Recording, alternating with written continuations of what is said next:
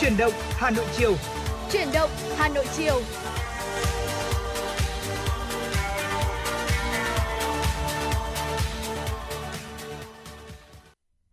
Xin kính chào quý vị thính giả, Thu Minh và Thu Thảo rất vui khi được uh, tiếp tục đồng hành cùng với quý vị trong chương trình truyền động Hà Nội chiều ngày hôm nay, được phát trên sóng FM tần số 96 MHz của Đài Phát thanh và Truyền hình Hà Nội. Chương trình của chúng tôi cũng đang được phát trực tuyến trên trang web hanoitv.vn. Và nếu như quý vị uh, có vấn đề quan tâm hoặc muốn gửi một yêu cầu âm nhạc thì có thể tương tác với chúng tôi thông qua số điện thoại đường dây nóng 024 3773 6688 hoặc thông qua fanpage truyền động Hà Nội FM 96. Dạ vâng Thu Thảo xin được gửi lời chào tới quý vị thính giả và xin được nhắc lại số hotline nóng của chương trình đó là 024 3773 6688. Nếu như quý vị thính giả chúng ta có những vấn đề quan tâm cần chia sẻ hay là có những yêu cầu âm nhạc muốn gửi tặng tới những người thân yêu của mình thì quý vị cũng có thể tương tác với Thu Thảo và Thu Minh thông qua số hotline này. Còn mở đầu chương trình truyền động Hà Nội chiều ngày hôm nay, Thu Minh và Thu Thảo xin được mời quý vị thính giả chúng ta sẽ cùng đón nghe những thông tin do phóng viên chương trình cập nhật. Thưa quý vị và các bạn, thời điểm hiện tại, giá các loại sản phẩm gia súc gia cầm đã tăng trở lại. Tuy nhiên, giá thức ăn chăn nuôi vẫn liên tục tăng với tốc độ phi mã, khiến cho chi phí đầu vào tăng theo, nên với người chăn nuôi, phía trước vẫn là thách thức. Để sản ổn định sản xuất, bảo đảm nguồn cung cho thị trường, ngành nông nghiệp khuyến cáo nông dân phát triển chăn nuôi theo hướng an toàn và tăng cường liên kết theo chuỗi giá trị để hạn chế rủi ro trong mọi tình huống. Theo Thứ trưởng Bộ Nông nghiệp và Phát triển Nông thôn Phùng Đức Tiến, để phát triển ổn định, bảo đảm hài hòa lợi ích giữa các bên, các tỉnh, thành phố cần thực hiện đồng bộ các giải pháp tổ chức lại ngành chăn nuôi theo hướng công nghiệp hóa, hiện đại hóa, gắn với bảo đảm an toàn vệ sinh thực phẩm và truy xuất nguồn gốc.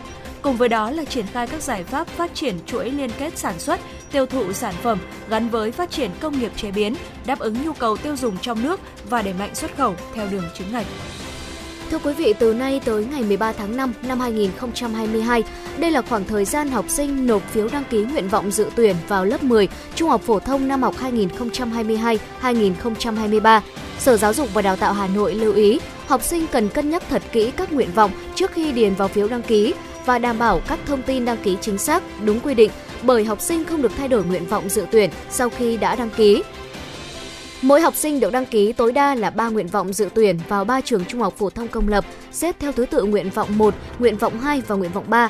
Trong đó nguyện vọng 1 và nguyện vọng 2 phải thuộc cùng một khu vực tuyển sinh theo quy định, nguyện vọng 3 có thể thuộc khu vực tuyển sinh bất kỳ. Nếu học sinh chỉ đăng ký một nguyện vọng vào một trường trung học phổ thông công lập thì có thể đăng ký vào trường thuộc khu vực tuyển sinh bất kỳ học sinh phải dự thi đủ 3 bài thi bao gồm toán, ngữ văn và ngoại ngữ diễn ra vào các ngày 18 và 19 tháng 6 năm 2022 để được dự tuyển vào trường Trung học phổ thông công lập không chuyên. Sở Giáo dục và Đào tạo Hà Nội chỉ đưa vào diện xét tuyển những học sinh không vi phạm quy chế thi đến mức hủy kết quả thi và không có bài thi nào bị điểm không. Học sinh đăng ký dự tuyển vào lớp tiếng Nhật, ngoại ngữ 1 thì được đăng ký dự tuyển nguyện vọng 1, nguyện vọng 2 vào hai trong ba trường trung học phổ thông gồm Chu Văn An, Kim Liên và Việt Đức nguyện vọng 3 nếu có thuộc khu vực tuyển sinh bất kỳ.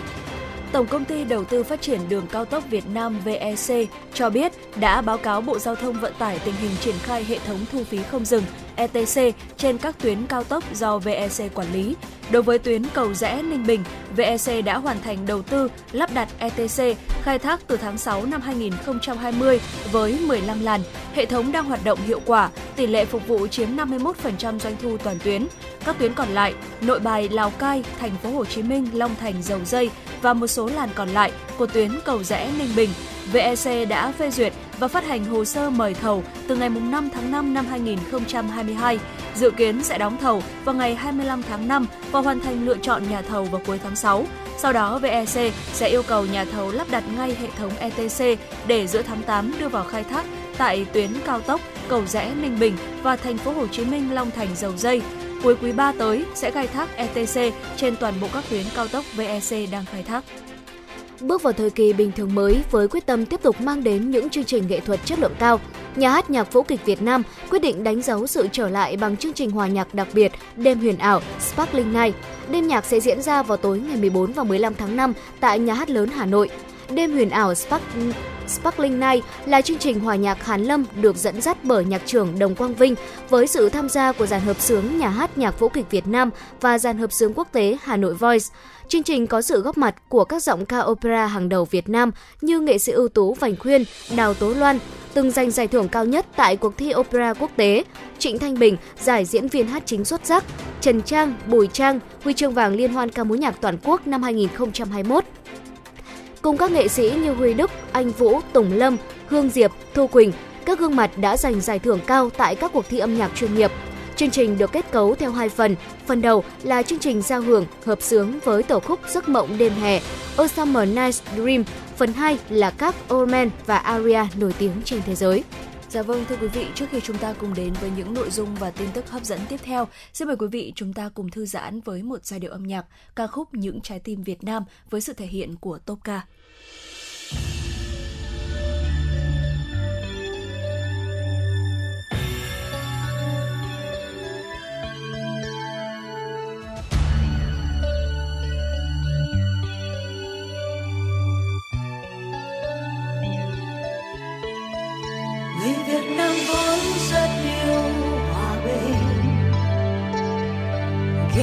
chiến tranh hận thù.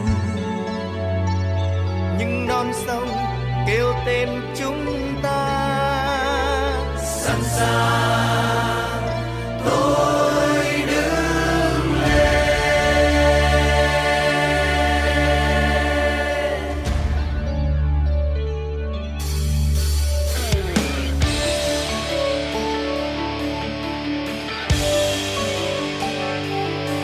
Mọi người nghe tiếng quê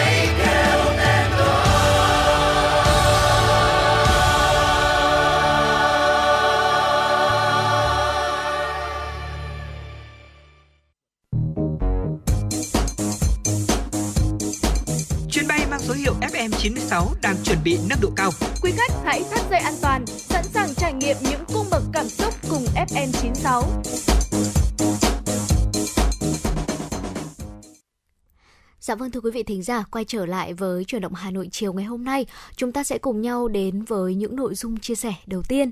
Và trước khi uh, bước vào nội dung của buổi chia sẻ ngày hôm nay thì uh, Thu Thảo muốn hỏi Thu Minh rằng là đã bao giờ Thu Minh xuất hiện suy nghĩ đó là uh, ví dụ như là uh, đống bài tập này để tối mình làm cũng chưa muộn này hay là uh, chiếc deadline này vẫn còn một tuần nữa cơ ừ. và mình vẫn còn thời gian vậy thì mai hay ngày kia hay ngày kia lúc đó mình làm vẫn chưa muộn đã bao giờ ừ. Thu Minh nghĩ như vậy chưa ạ?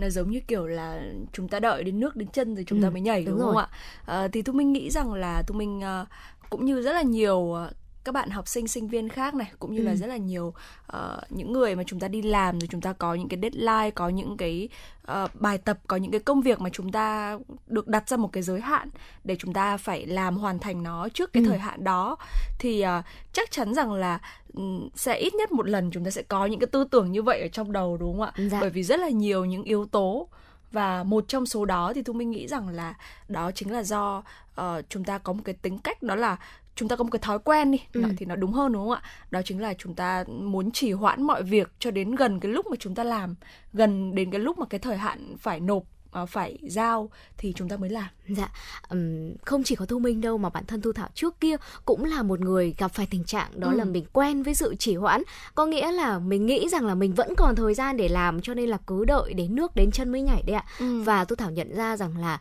uh, khi mà mình trì hoãn công việc, trì hoãn uh, bài tập hay là bất kể một công việc nào khác thì nó để lại một cái hậu quả. Đó chính là mình lâm vào một cái hoàn cảnh đó là làm việc trong hoảng loạn ừ, hoặc là dạ. làm việc trong phút chót đâm ra là cái công việc mà mình thực hiện nó lại không đạt một kết quả cao và mình gặp phải một cái tình trạng nữa đó là mình quen với tính vô kỷ luật. Ừ. mình không có kỷ luật để làm những công việc mà mình đã đặt ra trước đó rồi.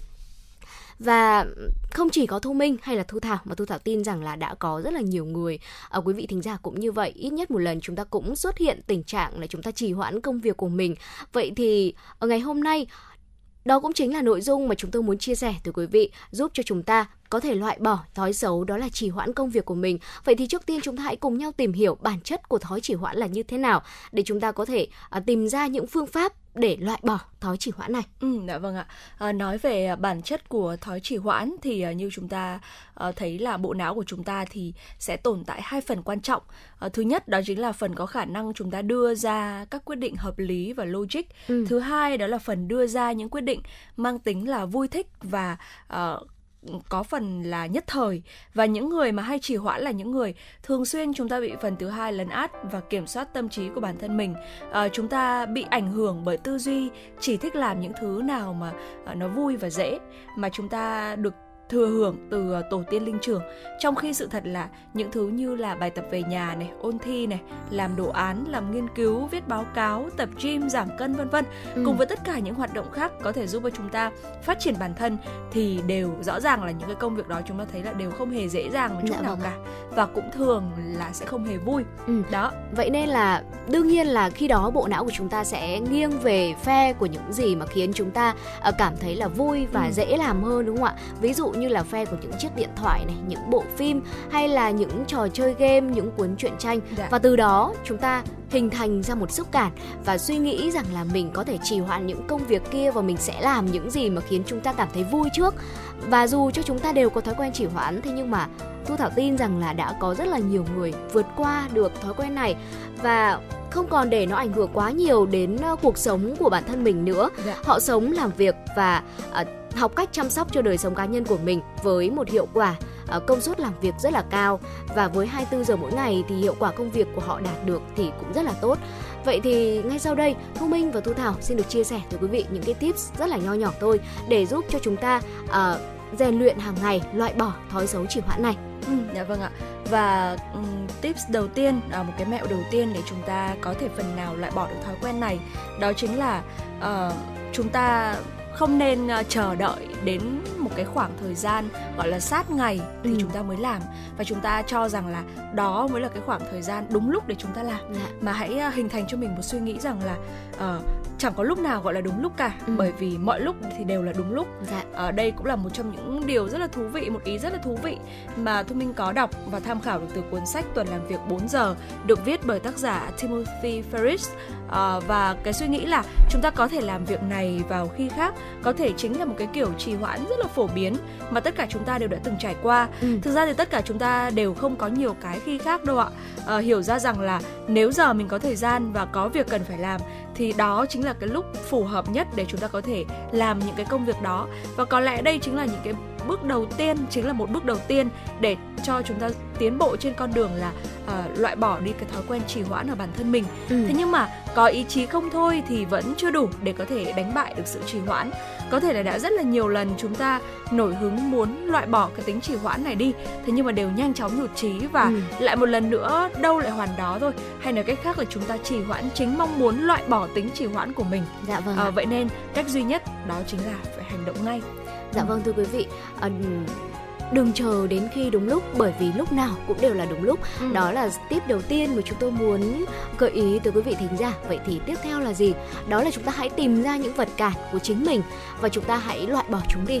Vật cản là gì ạ? Đó là những thứ có thể sinh ra sức cản hoặc là tạo ra sự phân tâm khiến chúng ta không thể tập trung được vào những công việc mà mình muốn thực hiện hoặc đang thực hiện.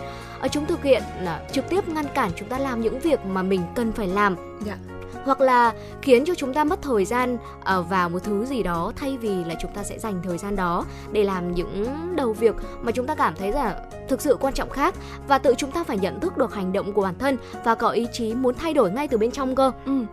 Thu Thảo thấy là có một uh, thiết bị rất là quen thuộc thôi gắn liền với mỗi chúng ta và đó cũng chính là một um, vật cản khiến cho chúng ta rất là khó rời bỏ đó chính là chiếc điện thoại di động ạ Ừ, Thu Thảo thấy đó là một thiết bị chúng ta dễ dàng cầm lên, thế nhưng mà lại rất là khó bỏ xuống. Cho nên là Thu Thảo để ý là đã có rất là nhiều người chúng ta cầm điện thoại lên sau đó thì uh, cứ lướt điện thoại như vậy trong thực ra là nhiều lúc chúng ta lướt trong vô thức thôi không biết là mình xem như mình xem cái gì mình xem như thế nào và chúng ta bắt đầu là bị cuốn vào nó giống như là một có có một cái thế lực nào đó rất là siêu nhiên ừ. khiến cho chúng ta dễ bị cuốn hút bởi nó và quên mất đi những công việc mà mình đang muốn thực hiện hoặc là bàn làm việc bừa bộn này, không gian ồn ào hay là những thông báo từ điện thoại hay là mạng xã hội.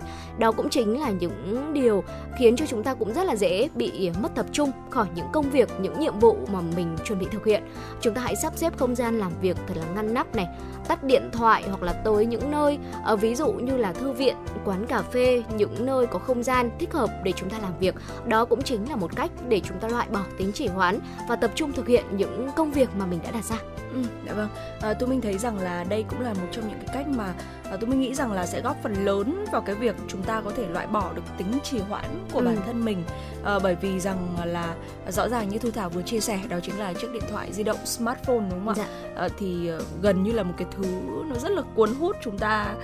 Uh, cầm lên thì đúng là dễ, dễ nhưng mà đặt xuống thì tương đối là khó đấy ạ và một trong những cái cách mà chúng ta uh, có thể uh, loại bỏ đi cái tính trì hoãn của bản thân mình đó ừ. chính là loại bỏ bớt bớt đi những cái vật cản mà dễ dàng khiến cho chúng ta bị phân tâm dạ. uh, tất nhiên là thu minh biết rằng là sẽ có những công việc mà chúng ta cần phải uh, sử, dụng sử dụng các thiết bị công nghệ như là điện thoại hay là laptop đó uh, tuy nhiên thì uh, chúng ta cũng có thể rằng là uh, hãy hạn chế bớt và hãy uh, hạn chế bớt những cái thứ đó trong những cái công việc mà chúng ta không cần sử dụng ừ. hoặc là nếu như mà ở trong những cái công việc nào mà chúng ta buộc phải sử dụng đấy ạ dạ thì vâng. uh, chúng ta cũng có lẽ đến lúc này thì chúng ta cần phải có một cái ý thức kỷ luật cao hơn đúng ừ. không ạ à, bằng cách là chúng ta tạo ra một cái không gian làm việc thật sự là hiệu quả gọn gàng ở trên cái chiếc điện thoại của mình hoặc là ở chính trên cái uh, chiếc laptop của mình ừ. đúng không ạ bởi vì hiện tại thì chúng ta thấy rằng là có rất là nhiều những cái tính năng có thể giúp cho chúng ta tạo ra được những cái không gian như vậy để chúng ta bị tránh lạc tránh bị làm phiền bởi những thông báo hay là bởi những cái uh, trò chơi giải trí khác ở bên trong nó và ngoài hai cái phương pháp mà thu minh và thu thảo vừa chia sẻ tới cho quý vị thì uh, còn có một phương pháp nữa mà thu minh cảm thấy cũng khá là thú vị muốn chia sẻ tới cho quý vị đó chính là phương pháp chia nhỏ các đầu việc thành các bước đơn giản ở đây có thể coi là một cách thức rất là hữu hiệu để có thể đánh lừa bộ não của chúng ta rằng là à vấn đề này thì nó cũng không khó lắm đâu ừ. Ừ. À, có hai kiểu chia kiểu chia thứ nhất đó là chúng ta sẽ ờ, chia nhỏ công. Kiểu chia thứ hai đó chính là chúng ta sẽ chia thời gian làm công việc đó. Và cả hai kiểu chia này thì à, đều có thể được ừ, chúng ta kết hợp thêm với cả một phương pháp. Mà tôi mình thấy rằng là dạo gần đây thì được rất là nhiều người sử dụng đặc ừ. biệt là uh, họ muốn làm việc năng suất hơn thì họ có thể sử dụng cái phương pháp này đó chính là phương pháp Pomodoro, uh, Pomodoro có nghĩa là 25 phút làm việc cộng dạ. với cả 5 phút nghỉ ngơi. Sau 25 phút làm việc thì chúng ta sẽ có 5 phút nghỉ ngơi bởi vì rằng là uh, bộ não của chúng ta thì cũng không thể nào mà tập trung tối đa được trong một cái khoảng thời gian dài ừ. mà nó cần sự nghỉ ngơi để hồi phục lại năng lượng. Cho nên là Thu Minh nghĩ rằng là khi mà chúng ta áp dụng cái phương pháp này thì uh, nó sẽ uh, khá là hữu ích. Bởi vì là uh, trong chúng ta nhiều khi chúng ta rất là mong muốn là cái cảm giác khi mà chúng ta hoàn thành xong một cái công việc gì đấy chúng ta chỉ hoãn như thế thôi thế nhưng mà khi mà chúng ta hoàn thành xong một công việc gì đấy ừ. thì cái cảm giác sung sướng và một cái cảm giác tự hào nó là có đúng dạ không vâng, ạ đúng rồi cho nên là khi mà chúng ta bị ép vào một cái khuôn khổ và một cái khoảng thời gian nhất định và sau đấy chúng ta được một phần thưởng đó chính là sự nghỉ ngơi. Đó thì tôi mình nghĩ rằng là đây cũng là một cái cách rất là hay mà quý vị và các bạn có thể tham khảo Ừ, ờ, đừng chờ đến khi đúng lúc chúng ta mới làm mà hãy làm khi mà chúng ta cần phải làm hay là tìm ra những vật cản và chúng ta loại bỏ chúng đi hay là chia nhỏ công việc giống như là Thu Minh vừa chia sẻ. Ừ. Đó là những cách mà chúng tôi muốn giới thiệu tới quý vị thính giả. Và cuối cùng, ở đó còn phụ thuộc rất là lớn vào ý chí của chúng ta nữa. Ừ, Nếu dạ. như mà chúng ta đã nhận thức được rằng là mình đang chỉ hoãn công việc, đang chỉ hoãn học tập hoặc là ờ, những công việc nào đó chúng ta cần phải thực hiện chúng ta nhận ra rồi. Thế nhưng mà mình vẫn tiếp tục trì hoãn cái sự cố gắng thay đổi thói quen đó đi thì cũng rất là khó để có thể loại bỏ được uh, tính trì hoãn này. Vậy thì quý vị thính giả chúng ta đã gặp phải tình trạng này chưa? Và quý vị chúng ta có những cách nào để chúng ta loại bỏ đi tính xấu này? Thì quý vị cũng có thể chia sẻ với thu thảo và thu minh thông qua số hotline của chương trình đó là 024 3773 6688 chúng tôi rất là hy vọng có thể được lắng nghe những chia sẻ của quý vị thính giả. Dạ vâng ạ. Còn ngay sau đây thì xin mời quý vị chúng ta cùng à, tiếp tục quay trở lại với không gian âm nhạc trước khi Thu Minh và Thu Thảo quay trở lại cùng quý vị với những à, tin tức đáng quan tâm.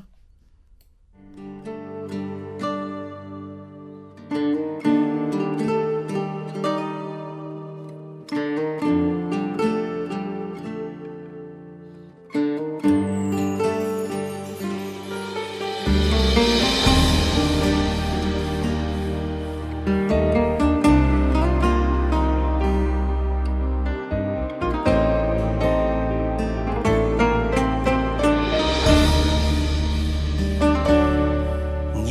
giọt mưa nhẹ rơi ngoài hiên, nơi xa em có hay không? Chân trời kia mưa trong màn sương, chờ đợi em sẽ quay về. Con đường xưa giờ đây ngơ ngác, ngập đầy tuyết rơi, giá lạnh.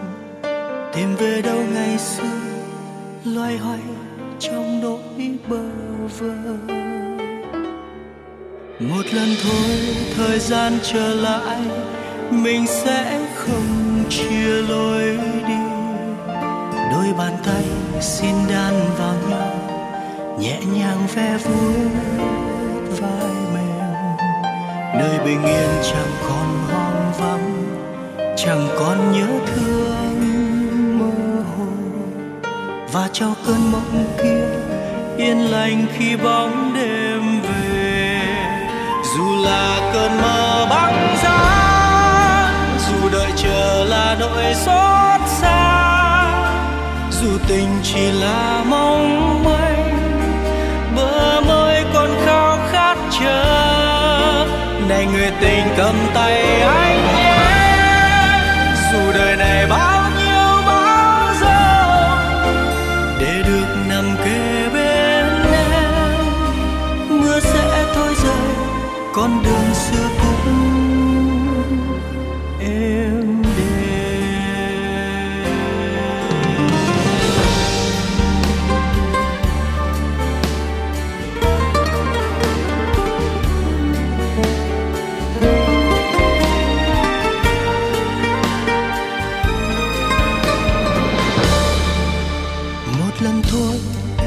gian trở lại.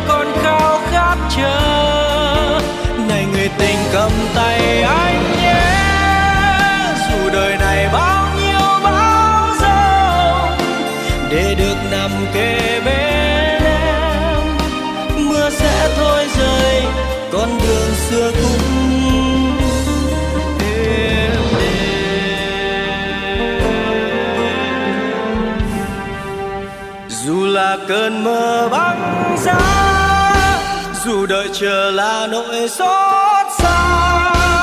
Dù tình chỉ là mong manh, bờ môi còn khao khát chờ.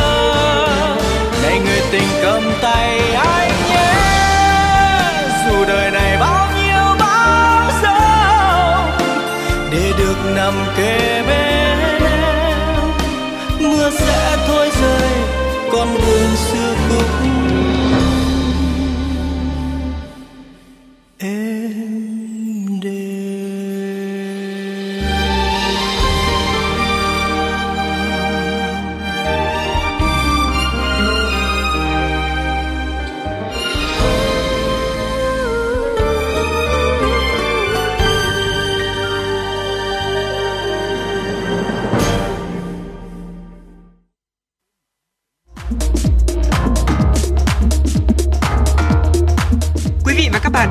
chuyến bay mang số hiệu FM96.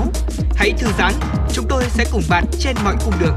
Hãy giữ sóng và tương tác với chúng tôi theo số điện thoại 024 3773 6688.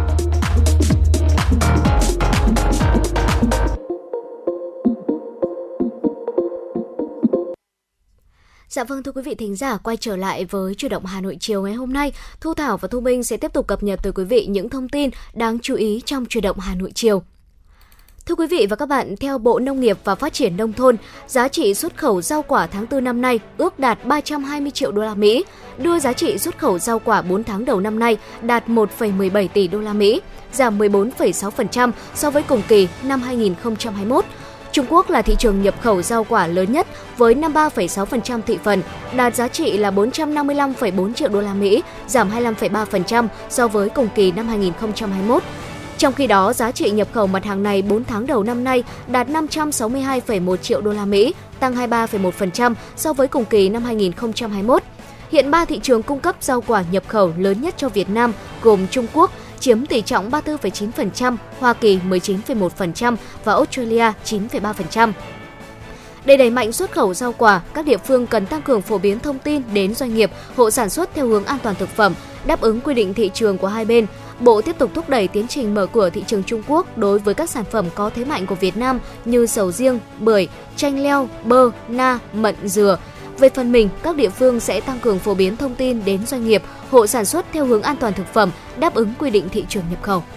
Sở Giao dịch Chứng khoán Hà Nội vừa cho biết, ngày 17 tháng 5 tới sẽ chính thức đưa 31,1 triệu cổ phiếu DSD trị giá hơn 311 tỷ đồng của công ty cổ phần ờ, ở DHC Suối Đôi vào giao dịch trên thị trường ờ, với giá tham chiếu 10.000 đồng một cổ phiếu. Theo đó, công ty cổ phần DHC Suối Đôi thành lập năm 2012, địa chỉ tại số 93 Nguyễn Thị Minh Khai, phường Hải Châu 1, quận Hải Châu, thành phố Đà Nẵng, vốn điều lệ là 311 tỷ đồng. Công ty kinh doanh trên các lĩnh vực khai thác nguồn tài nguyên khoáng sản, thăm dò khai thác mỏ nước khoáng nóng, kinh doanh nhà hàng, khu lưu trú nghỉ dưỡng, cung cấp dịch vụ vui chơi giải trí thể thao, dịch vụ thư giãn tăng cường sức khỏe như spa, tắm khoáng nóng, tắm bùn, tổ chức khai thác tour du lịch sinh thái. Công ty cổ phần DHC Suối Đôi hiện đang là chủ đầu tư của công viên suối khoáng nóng núi Thần Tài nằm tại xã Hòa Phú, huyện Hòa Vang, thành phố Đà Nẵng. Bộ trưởng Phát triển và Hợp tác Kinh tế Đức Svenja Chuze ngày hôm qua đã đưa ra cảnh báo đại dịch COVID-19, hạn hán và cuộc chiến ở Ukraine đang đẩy giá lương thực lên cao nhất từ trước tới nay, gây nguy cơ xảy ra nạn đói tồi tệ nhất kể từ chiến tranh thế giới thứ hai. Theo ông, hơn 300 triệu người đang phải đối mặt với nạn đói nghiêm trọng. Các dự báo về nguy cơ liên tục được điều chỉnh tăng lên.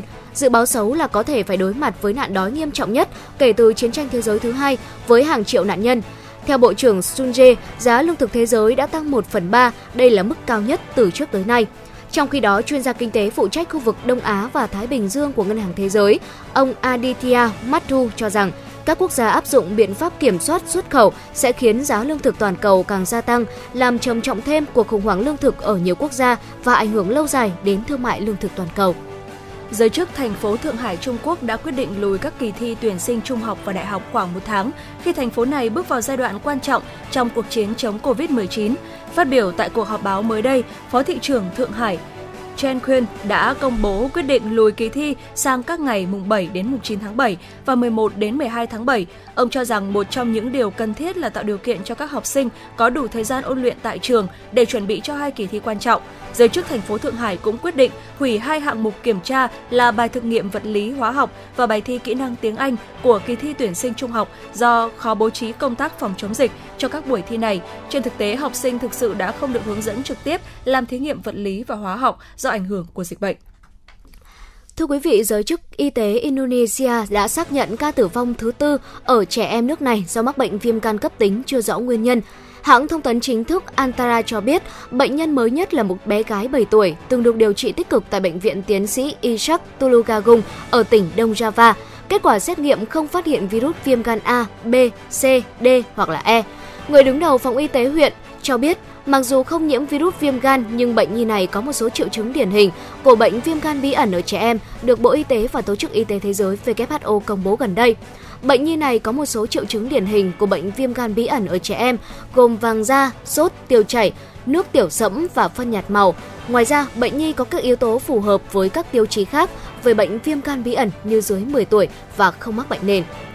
Dạ vâng thưa quý vị thính giả, vừa rồi là những thông tin do phóng viên Kim Dung thực hiện. Còn ngay bây giờ, trước khi đến với những thông tin tiếp theo, chúng tôi xin mời quý vị chúng ta sẽ cùng thư giãn với một giai điệu âm nhạc ca khúc Nhà là nơi để về được thể hiện bởi ca sĩ Yến Lê.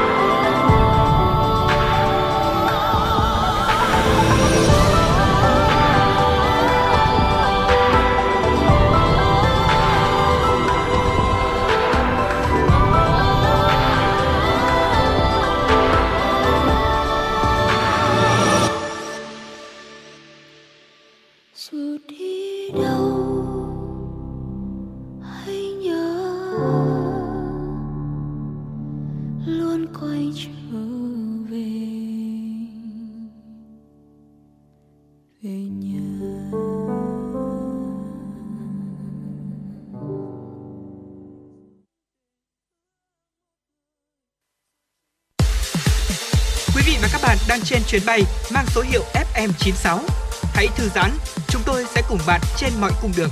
Hãy giữ sóng và tương tác với chúng tôi theo số điện thoại 024 3773 6688. Dạ vâng thưa quý vị và các bạn quay trở lại với ờ, chuyển động Hà Nội chiều ngày hôm nay cùng với Thu Minh và Thu Thảo. Ngay sau đây chúng tôi xin gửi tới cho quý vị và các bạn những tin tức đáng chú ý tiếp theo. Sáng nay, Hội Liên hiệp Phụ nữ thành phố Hà Nội tổ chức hội nghị phản biện xã hội dự thảo luật phòng chống bạo lực gia đình sửa đổi nhằm tham vấn ý kiến của các chuyên gia tổ chức cá nhân có liên quan góp ý vào dự thảo luật. Phó Chủ tịch Thường trực Hội Liên hiệp Phụ nữ thành phố Hà Nội Nguyễn Thị Thu Thủy cho biết là tổ chức chính trị xã hội đại diện bảo vệ quyền và lợi ích hợp pháp chính đáng cho phụ nữ. Hội Liên hiệp Phụ nữ thành phố Hà Nội trong thời gian qua đã tham gia giải quyết lên tiếng trong nhiều vụ việc bạo hành, xâm hại phụ nữ, trẻ em, nhất là các vụ việc liên quan đến bạo lực gia đình. Bên cạnh đó, với vai trò là tổ chức thành viên của Mặt trận Tổ quốc Việt Nam, Hội Liên hiệp Phụ nữ có trách nhiệm phản biện vào các quy định pháp luật, trong đó có dự thảo luật Dự thảo luật phòng chống bạo lực gia đình sửa đổi đang trong quá trình tiếp thu sửa đổi và trình các cơ quan thẩm quyền xem xét, thẩm định trước khi trình Quốc hội trong thời gian tới. Dự thảo được sửa đổi bổ sung với 6 chương 62 điều, tăng 6 điều so với luật hiện hành. Chính vì vậy, việc sửa đổi bổ sung luật là rất cần thiết nhằm thể chế quan điểm, chủ trương, chính sách của Đảng. Theo báo cáo của các tổ chức tín dụng, chi nhánh ngân hàng nước ngoài, Tuần qua, doanh số giao dịch trên thị trường liên ngân hàng bằng Việt Nam đồng đạt gần 1 triệu 168.240 tỷ đồng, bình quân trên 233.000 tỷ đồng một ngày, tăng 40.306 tỷ đồng trên một ngày so với tuần trước. Doanh số giao dịch bằng đô la Mỹ quy đổi ra Việt Nam đồng trong tuần đạt khoảng 207.000 tỷ đồng, bình quân trên 41.000 tỷ đồng trên một ngày, giảm gần 5.000 tỷ đồng trên một ngày so với tuần trước đó. Các giao dịch Việt Nam đồng chủ yếu tập trung vào kỳ hạn qua đêm, 69% tổng doanh số giao dịch Việt Nam đồng và kỳ hạn một tuần, 23% tổng doanh số giao dịch Việt Nam đồng. Đối với giao dịch đô la Mỹ, các kỳ hạn có doanh số lớn nhất cũng là qua đêm và một tuần với tỷ trọng lần lượt là 60 và 27%. So với tuần trước, lãi suất bình quân liên ngân hàng với Việt Nam đồng dao động nhẹ ở hầu hết các kỳ hạn.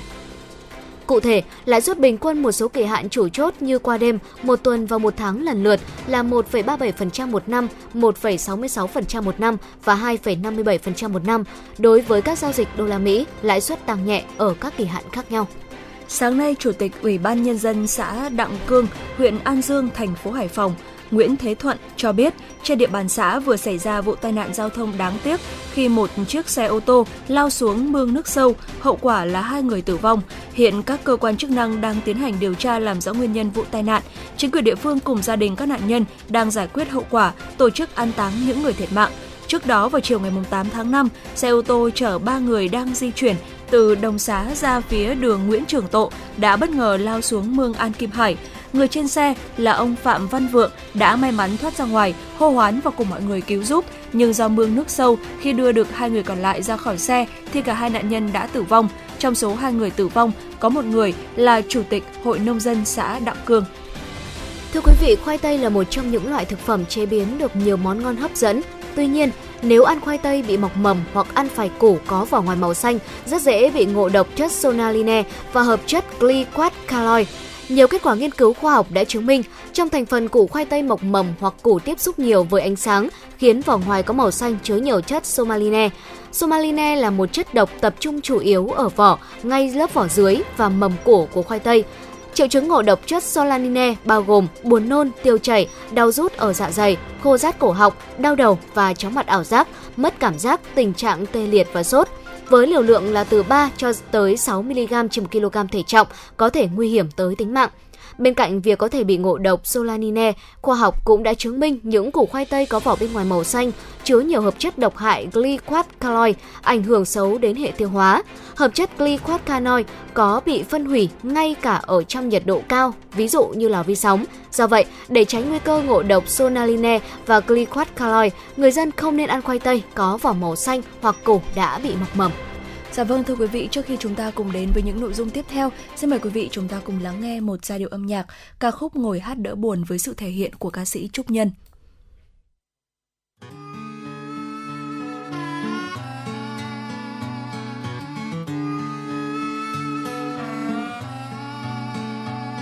ở đây là đâu? Cớ gì tôi buồn giàu? Chờ ai thật lâu? Có gì sai từ đầu? Chuyện đang xảy ra là gì? Làm tôi buồn thêm nữa đi. Giờ tiếp tục hay rút lui hay là lặng im? Nhìn tôi mà xem, có gì vui ở đời? Phải chăng là em khiến lòng tôi rụng rời? Nhờ em mà tôi u sầu, nhờ em mà tôi biết đâu chờ xem tình yêu bấy lâu sẽ đi về đâu.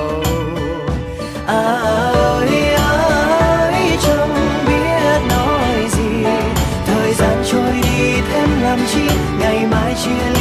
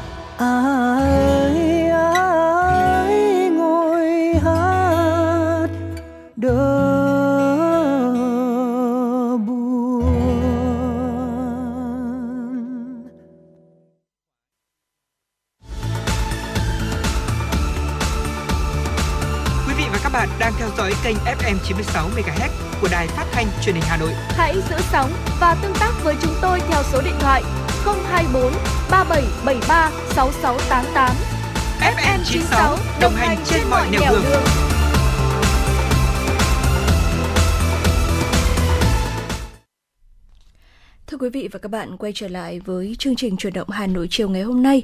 Ngay sau đây thì ờ, chúng ta sẽ cùng đến với một chủ đề mà tôi nghĩ rằng là sẽ nhận được sự quan tâm của rất nhiều quý vị thính giả trong chuyên mục Sống khỏe cùng với FM96. Đó chính là loại bỏ thói quen ăn uống sai để giảm nguy cơ mắc bệnh đường tiêu hóa và một số những bệnh mãn tính.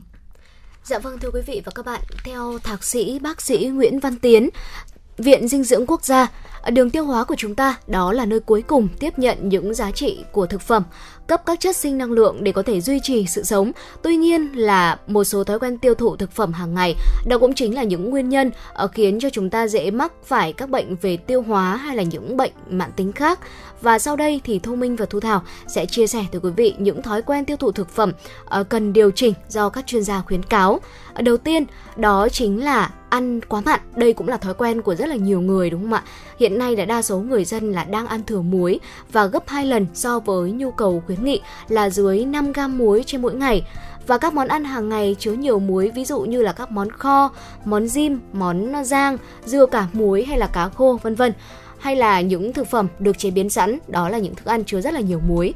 Và việc mà chúng ta ăn quá nhiều muối, đây cũng chính là một trong những nguyên nhân ờ, dễ dẫn tới các bệnh ví dụ như là cao huyết áp này, thừa cân, béo phì, tai biến mạch máu não hay là nhồi máu cơ tim, ung thư dạ dày hay là rất là nhiều những ờ, bệnh lý khác liên quan đến xương hay là thận của chúng ta nữa. Ừ, dạ vâng ạ. Và bên cạnh đó thì ờ, một trong những nguyên nhân tiếp theo đó chính là chúng ta ăn nhiều đồ ngọt. Hiện nay thì trong nhiều loại thức ăn, nhất là những thức ăn chế biến sẵn thì có rất là nhiều đường.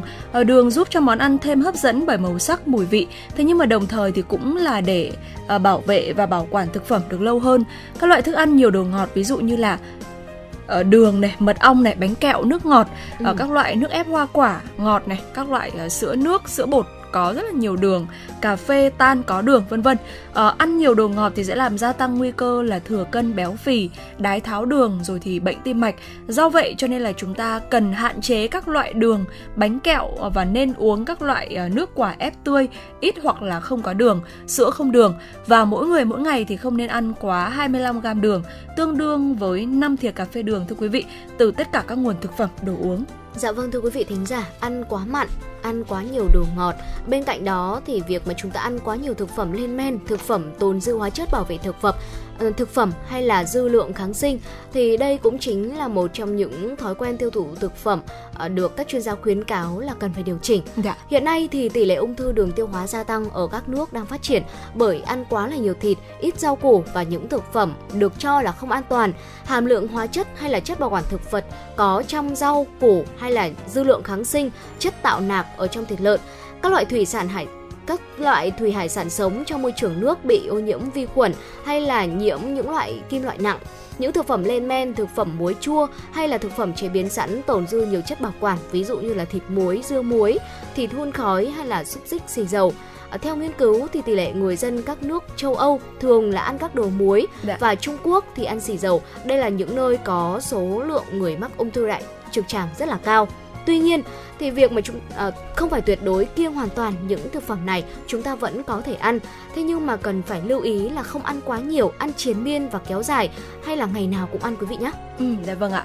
Và một uh, cái lưu ý tiếp theo đó chính là uh, chất xơ. Chất xơ thì chúng ta thấy là có trong rau củ hoa quả này. Ừ. và chúng ta ăn ít rau quả được cho là nguyên nhân của 1,7 triệu trường hợp tử vong chiếm 2,8% tổng số tử vong ở trên thế giới. Ăn ít rau quả chính là nguyên nhân của 19% số ung thư ờ, dạ dày ruột 31% các bệnh thiếu máu cơ tim cục bộ và 11% số trường hợp đột quỵ. Chính vì vậy mà tôi nghĩ rằng là việc mà chúng ta bổ sung đầy đủ chất xơ cho cơ thể là một điều như chúng ta biết rất là quan trọng đúng không ạ? Ừ bên cạnh việc ăn ít chất xơ thì việc mà chúng ta ăn quá là nhiều đồ chiên rán đây cũng là một thói quen của rất là nhiều người khiến ừ. cho chúng ta gặp phải những bệnh uh, không thể lường trước được. Thói quen ăn nhiều đồ rán khiến cơ thể của chúng ta phải tiếp nhận một lượng dầu mỡ rất là lớn và dầu mỡ cũng chính là một nguồn cung cấp nhiều năng lượng. Thế nhưng mà lại làm tăng nguy cơ mắc các bệnh không lây nhiễm Thực phẩm được chế biến trong dầu mỡ, đặc biệt là dầu mỡ thừa, được sử dụng nhiều lần sẽ rất là độc hại. Dầu mỡ chỉ được sử dụng chiên rán một lần. Nếu như mà sau khi chiên rán vẫn còn thừa thì quý vị lưu ý là chúng ta nên đổ bỏ chúng đi và không sử dụng lại dầu mỡ đã chiên rán và nên hạn chế ăn đồ nướng bởi vì là sẽ làm tăng nguy cơ gây ung thư. Và mỗi người trưởng thành mỗi ngày thì sẽ trung bình là chúng ta nên ăn khoảng từ 25 cho tới 30 gram dầu mỡ dạ. tương đương với từ 5 cho tới 6 thìa cà phê dầu mỡ thôi quý vị nhé. Ừ, dạ vâng ạ. Và một thói quen tiếp theo mà tôi nghĩ rằng là chúng ta cũng cần phải lưu ý, đây cũng là một thói quen uh, sai lầm, đó chính là chúng ta ăn dư thừa lượng đạm. Ừ. Ăn ăn quá nhiều thịt, đặc biệt là thịt đỏ chính là một nguyên nhân gây ra các bệnh chuyển hóa tăng axit uric, gây uh, bệnh uh, gút, rối loạn mỡ máu, thừa cân béo phì. Uh, và đây chính là cửa ngõ của các bệnh không lây nhiễm khác, ví dụ như là tim mạch này, ung thư, chuyển hóa vân vân. Uh, tổ chức chống ung thư thế giới đã khuyến cáo là mỗi người một ngày thì không nên ăn quá 70 g thịt đỏ. Do đó một người bình thường thì nên tiêu thụ trung bình là 1,5 kg thịt trên một tháng thưa ừ. quý vị nhiều người có thói quen là chúng ta ăn quá nóng. Ừ, điều này thì lại rất là nguy hại đến dạ dày của chúng ta. Thực quản có thể bị bỏng triền miên, kéo dài hay là gây viêm loét. Vừa rồi là những thói quen tiêu thụ thực phẩm ờ, chúng ta cần điều chỉnh để tránh ảnh hưởng tới sức khỏe của Thu Minh và Thu Thảo vừa chia sẻ tới quý vị thính giả. Và cuối cùng, việc mà chúng ta cần phải làm đó chính là đảm bảo cân bằng dinh dưỡng trong khẩu phần ăn hàng ngày của mình thôi ạ. Ừ, dạ vâng ạ. Và để có sức khỏe tốt thì chúng ta cần thực hiện một chế độ dinh dưỡng vừa đủ, một chế độ lành mạnh hợp lý, ừ. ăn đa dạng các loại thực phẩm đa màu sắc và sử dụng từ 15 đến 20 loại thực phẩm hàng ngày từ bốn nhóm thực phẩm như là glucid, lipid, protein, vitamin và muối khoáng. À, chất đạm thì chúng ta nên uh, sử dụng chất đạm lấy từ thịt gia súc, gia cầm, thủy hải sản và thực vật.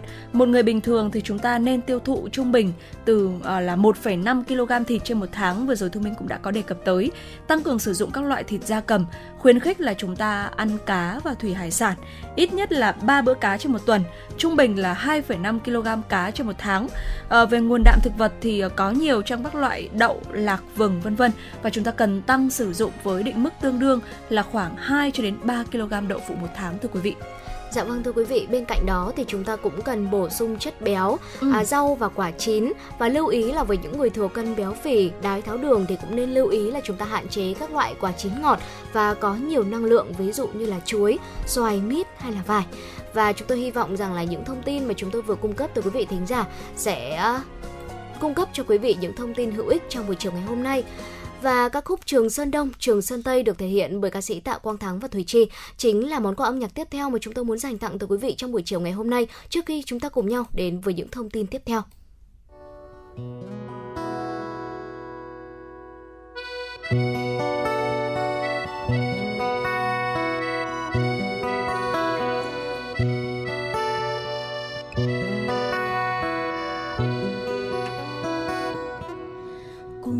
Vắng trên rừng trường sơn hai đứa ở hai đầu xa thẳm.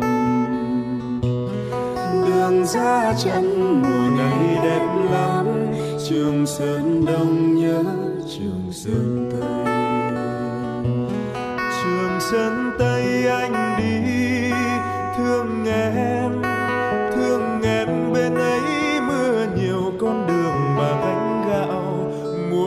bay rừng già cho dài mà tay áo. Hết rau rồi em có lấy măng không? Còn em thương bên tay anh mùa đông. Nắng khẽ cạn bướm bay lên đá. Biết lòng anh say miền đất lạ. Là chắc em lo đường chân bom thu anh lên xe trời đổ cơn mưa, cay gạt nước xua đi nỗi nhớ. Em xuống núi nắng về rực rỡ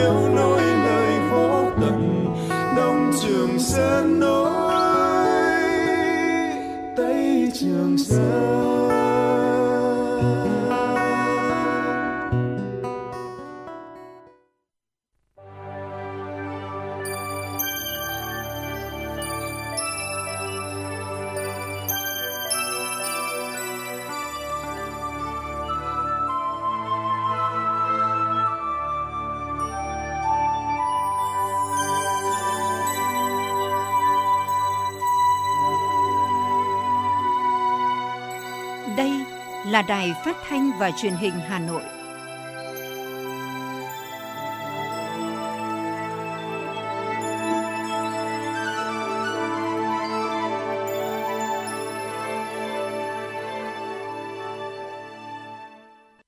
Quý vị và các bạn thân mến, bây giờ là khung giờ dành cho chương trình chuyển động Hà Nội chiều. Chương trình đang được phát sóng trực tiếp trên kênh FM tin tức Hà Nội tần số 96 MHz của Đài Phát thanh và Truyền hình Hà Nội. Chương trình này cũng được phát trực tuyến trên trang web hanoitv.vn. Nếu quý vị bỏ lỡ khung giờ phát sóng này, quý vị cũng có thể nghe lại trên trang web hanoitv.vn. Còn bây giờ, kính mời quý vị thính giả, chúng ta hãy cố định tần sóng cùng với Thu Minh và Thu Thảo khám phá những thông tin hấp dẫn có trong chương trình ngày hôm nay.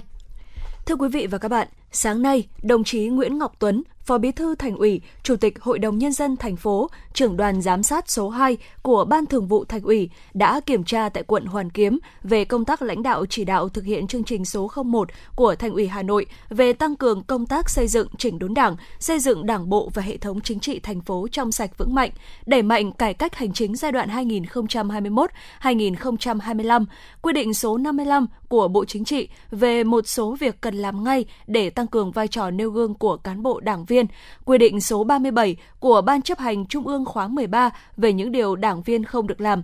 Tham gia đoàn kiểm tra có Ủy viên Ban Thường vụ Thành ủy, trưởng Ban Nội chính Thành ủy Nguyễn Quang Đức.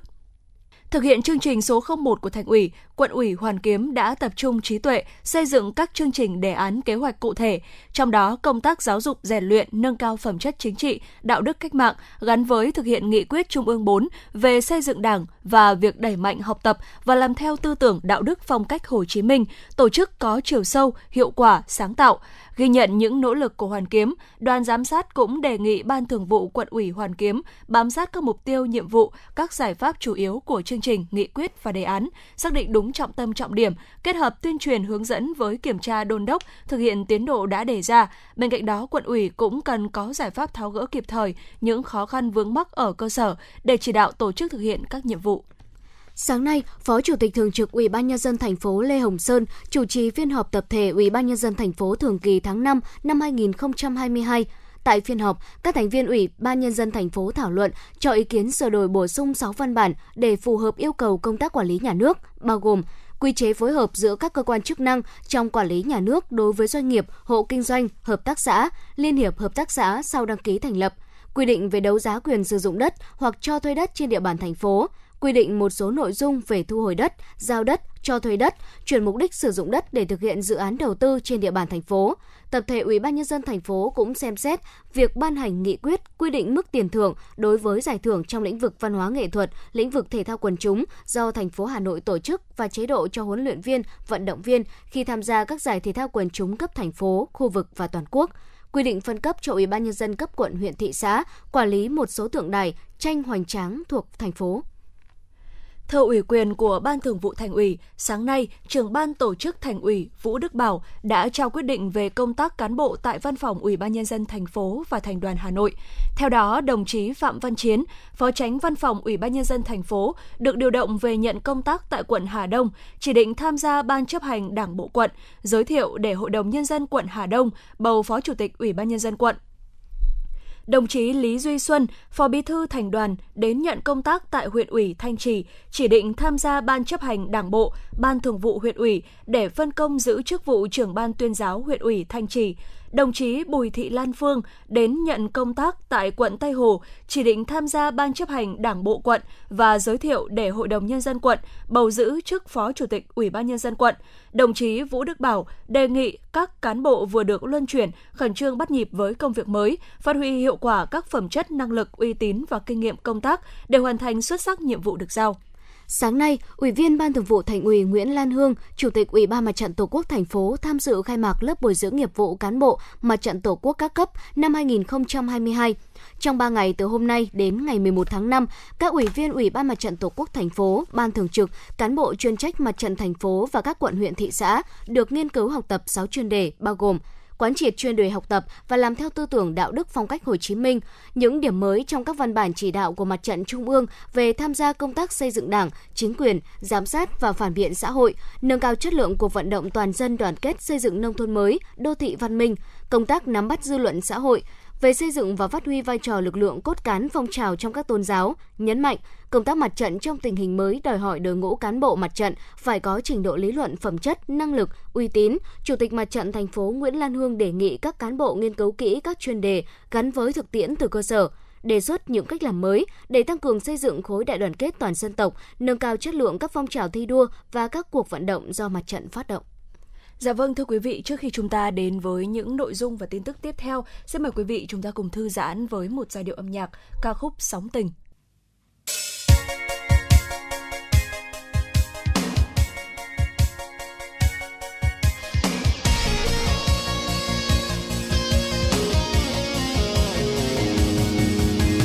hãy cùng lắng nghe ngàn đời sống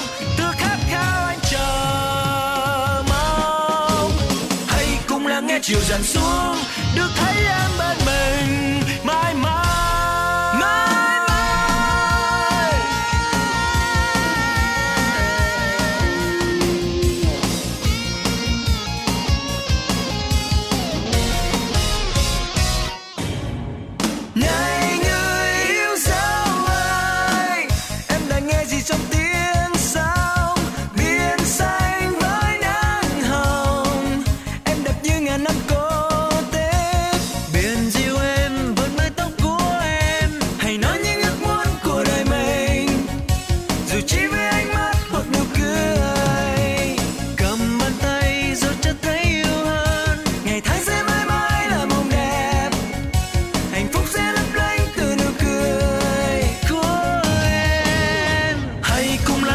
lắng nghe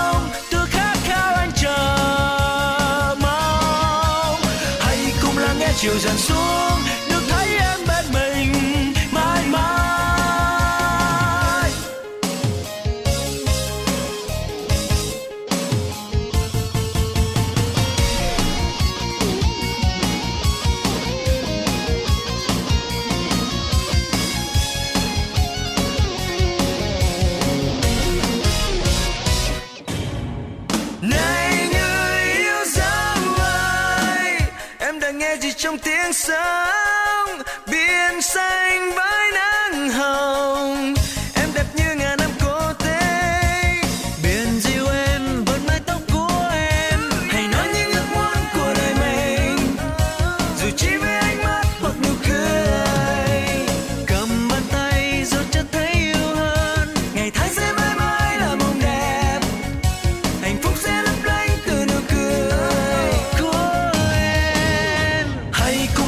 Ngàn đời sống, từ khát khao anh chờ mong.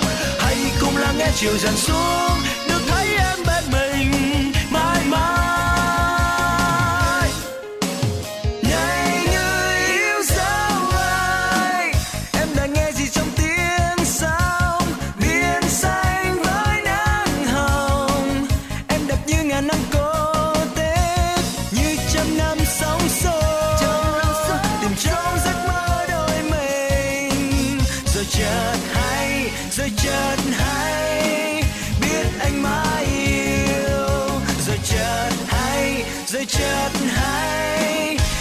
anh mãi yêu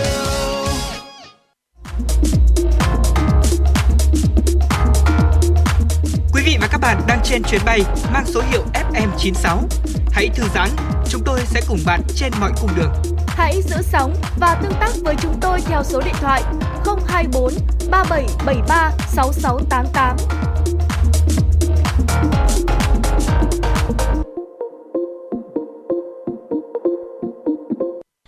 Quý vị và các bạn, nhà A3, tổ dân phố 17, phường Nghĩa Tân, Hà Nội là nơi khởi xướng mô hình cầu thang văn hóa.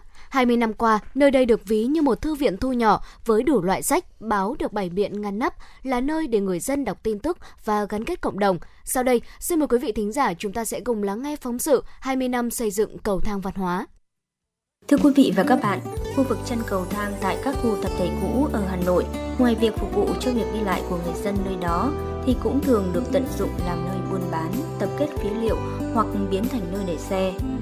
Sáng kiến biến chân cầu thang thành thư viện hay một không gian văn hóa lành mạnh là việc ít người nghĩ đến.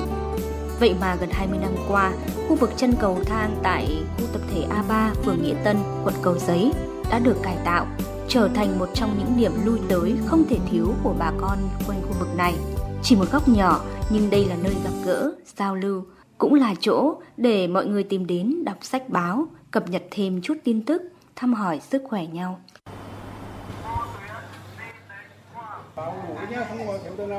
Đến khu tập thể A3 tổ 27 phường Nghĩa Tân, quận Cầu Giấy, Hà Nội, cảm nhận đầu tiên của chúng tôi như đang bước vào một thư viện thu nhỏ với đủ các loại sách báo được bày biện ngay ngắn trên bàn. Bên trong những chiếc tủ kính được cây gọn gàng ngăn nắp nơi góc cầu thang là nơi tập hợp hàng trăm đầu sách các loại, từ sách dạy chăm sóc cây phổ biến kiến thức điều trị bệnh cho đến những cuốn hồi ký, tiểu thuyết lịch sử hay tác phẩm văn học kinh điển. Ông Trương Văn Côn, tổ dân phố 27, phường Nghĩa Tân, quận Cầu Giấy cho biết. Cầu thang văn hóa này đấy, nó làm được một cái chức năng rất cơ bản của trung tâm học tập cộng đồng và nó có một cái tác dụng nó đưa cái nghị quyết trung ương năm khóa 8 đấy về xây dựng và phát triển nền văn hóa Việt Nam tiên tiến đậm đà bản sắc dân tộc. Năm 1999, mô hình cầu thang văn hóa chính thức được thành lập. Ý tưởng ban đầu chỉ đơn giản là hình thành khu vui chơi cho các cụ hưu trí và các cháu thiếu nhi.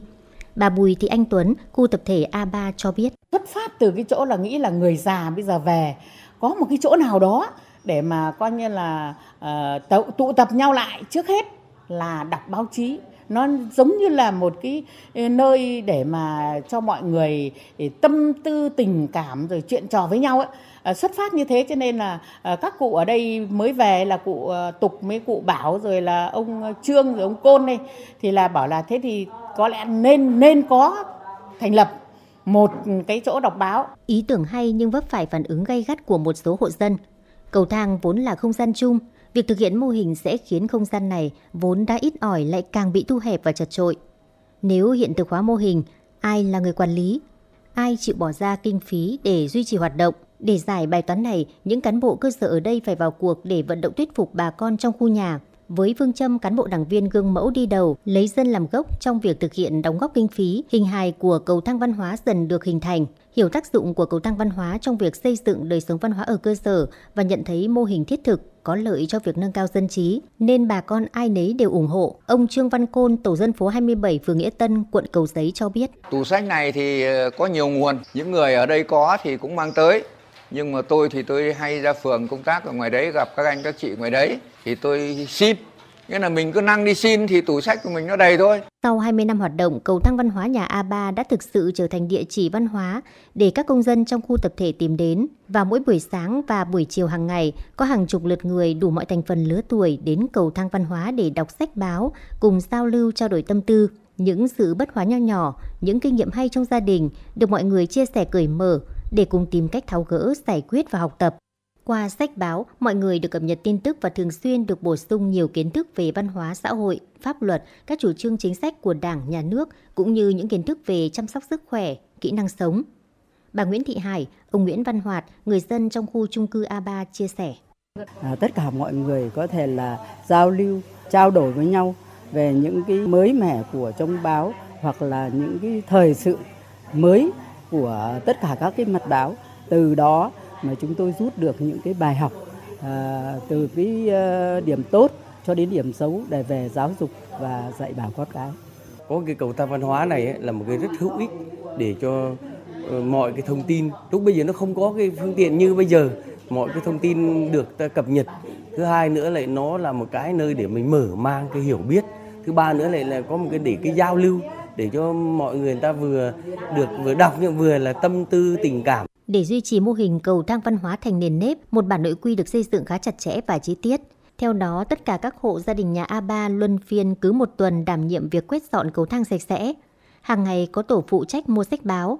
Mọi việc đi lại trên cầu thang phải nhẹ nhàng, không gây tiếng ồn, không tận dụng cầu thang để kinh doanh, tập kết vật liệu, sử dụng cho mục đích cá nhân.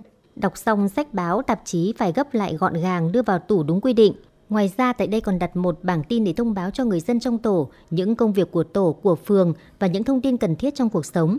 Bà Bùi Thị Anh Tuấn, ông Đoàn Trương, khu tập thể A3 cho biết. Công việc của tôi thì nó rất đơn giản, tức là sáng ra thì nếu mà hôm nào không phải thứ bảy mà cầu thang nó còn bẩn thì quét cầu thang. Thế sau đó thì là quét bàn thì là bỏ báo cho để mọi người đọc. Này, hôm nay có báo mới nhá, có rất nhiều tin hay đấy. Các bạn đọc đi. Vâng, Này, cho tôi một tập. đây, thì coi như là hàng tháng là ông cũng phải à, động viên đôn đốc. Hàng ngày là ờ, đưa báo ra rồi thì là tối thì xếp báo vào. Nhờ những quy định đó nên cầu thang lúc nào cũng sạch sẽ, đặc biệt việc giữ gìn và bảo vệ cầu thang được phân công theo từng nhà, từng buổi, nên cũng không có chuyện bị trộm vặt, dán vẽ hay quảng cáo bôi bẩn lên tường. Ông Đào Văn Thu, 66 tuổi, tổ trưởng tổ dân phố 27 cho biết, từ khi mô hình cầu thang văn hóa đi vào hoạt động, đời sống người dân đã có sự chuyển biến sâu sắc, trong khi chân cầu thang của những khu tập thể khác thường được tận dụng làm nơi buôn bán, tập kết phế liệu, thì cầu thang A3 là một không gian sinh hoạt văn hóa lành mạnh. Đặc biệt, tình hình an ninh ở đây luôn được đảm bảo suốt 20 năm qua. là nó đảm bảo cho cái an ninh ở khu vực này tức là khi mà đã đọc báo thế này thì những người lạ mặt mà vào thì đều biết mà trên một cái cầu thang như thế này thì kẻ lạ mặt là không vào cho nên thì ở đây nó không có những cái vụ mất an toàn Không chỉ là nơi để các thành viên của khu tập thể đến tiếp cận thông tin sách báo bằng tin hàng ngày, đây còn là điểm giao lưu giúp những người mới đến và những người cũ hiểu nhau hơn. Bà Đàm Thị Nhiễu, bà Nguyễn Thị Hồng, người dân tổ 27 Bắc Nghĩa Tân, quận Cầu Giấy chia sẻ. Cứ về cái cầu thang an ninh văn hóa của tổ dân phố 27 ấy, của A3 đấy thì tất cả những tin tức gì người ta cũng nắm ngay được là bước đầu tiên khi mà có báo mới về, có chuyện mới về. Chị em chúng tôi trao đổi những cái công việc gia đình. Thực chất có nhiều người tâm sự về kiểu không nói được ở nhà đâu. à tôi mời bà con đọc báo nha Nhân dân có đủ rồi này. À, tuổi trẻ cười rồi. Cảm ơn ông nhá. Hà Nội của ta thành phố hòa bình Cầu thang văn hóa mô hình nhỏ nhưng ý nghĩa lớn đã góp phần xây dựng và nâng cao đời sống văn hóa của người dân, không chỉ riêng phường Nghĩa Tân mà còn với những người đang mong muốn có một góc sinh hoạt chung ấm cúng giữa những căn hộ tập thể bốn bề bê tông lạnh lẽo. Từ thành công ban đầu này, cần nhân rộng thêm nữa những mô hình cầu thang khác, nhất là khi số lượng chung cư cao tầng xuất hiện ngày càng dày đặc. Khi mà người người nhà nhà đều vội vã thì những chuyện tốt đẹp đang diễn ra hàng ngày ở cầu thang nhà A3 sẽ góp phần gắn kết cộng đồng hơn.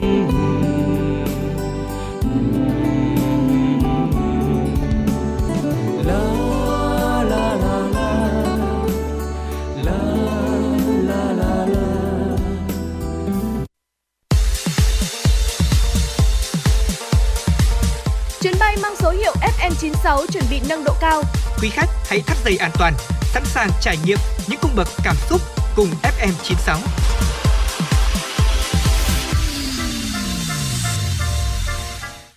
Thưa quý vị và các bạn, ngay sau đây chúng tôi sẽ được tiếp tục gửi tới cho quý vị và các bạn những tin tức đáng quan tâm.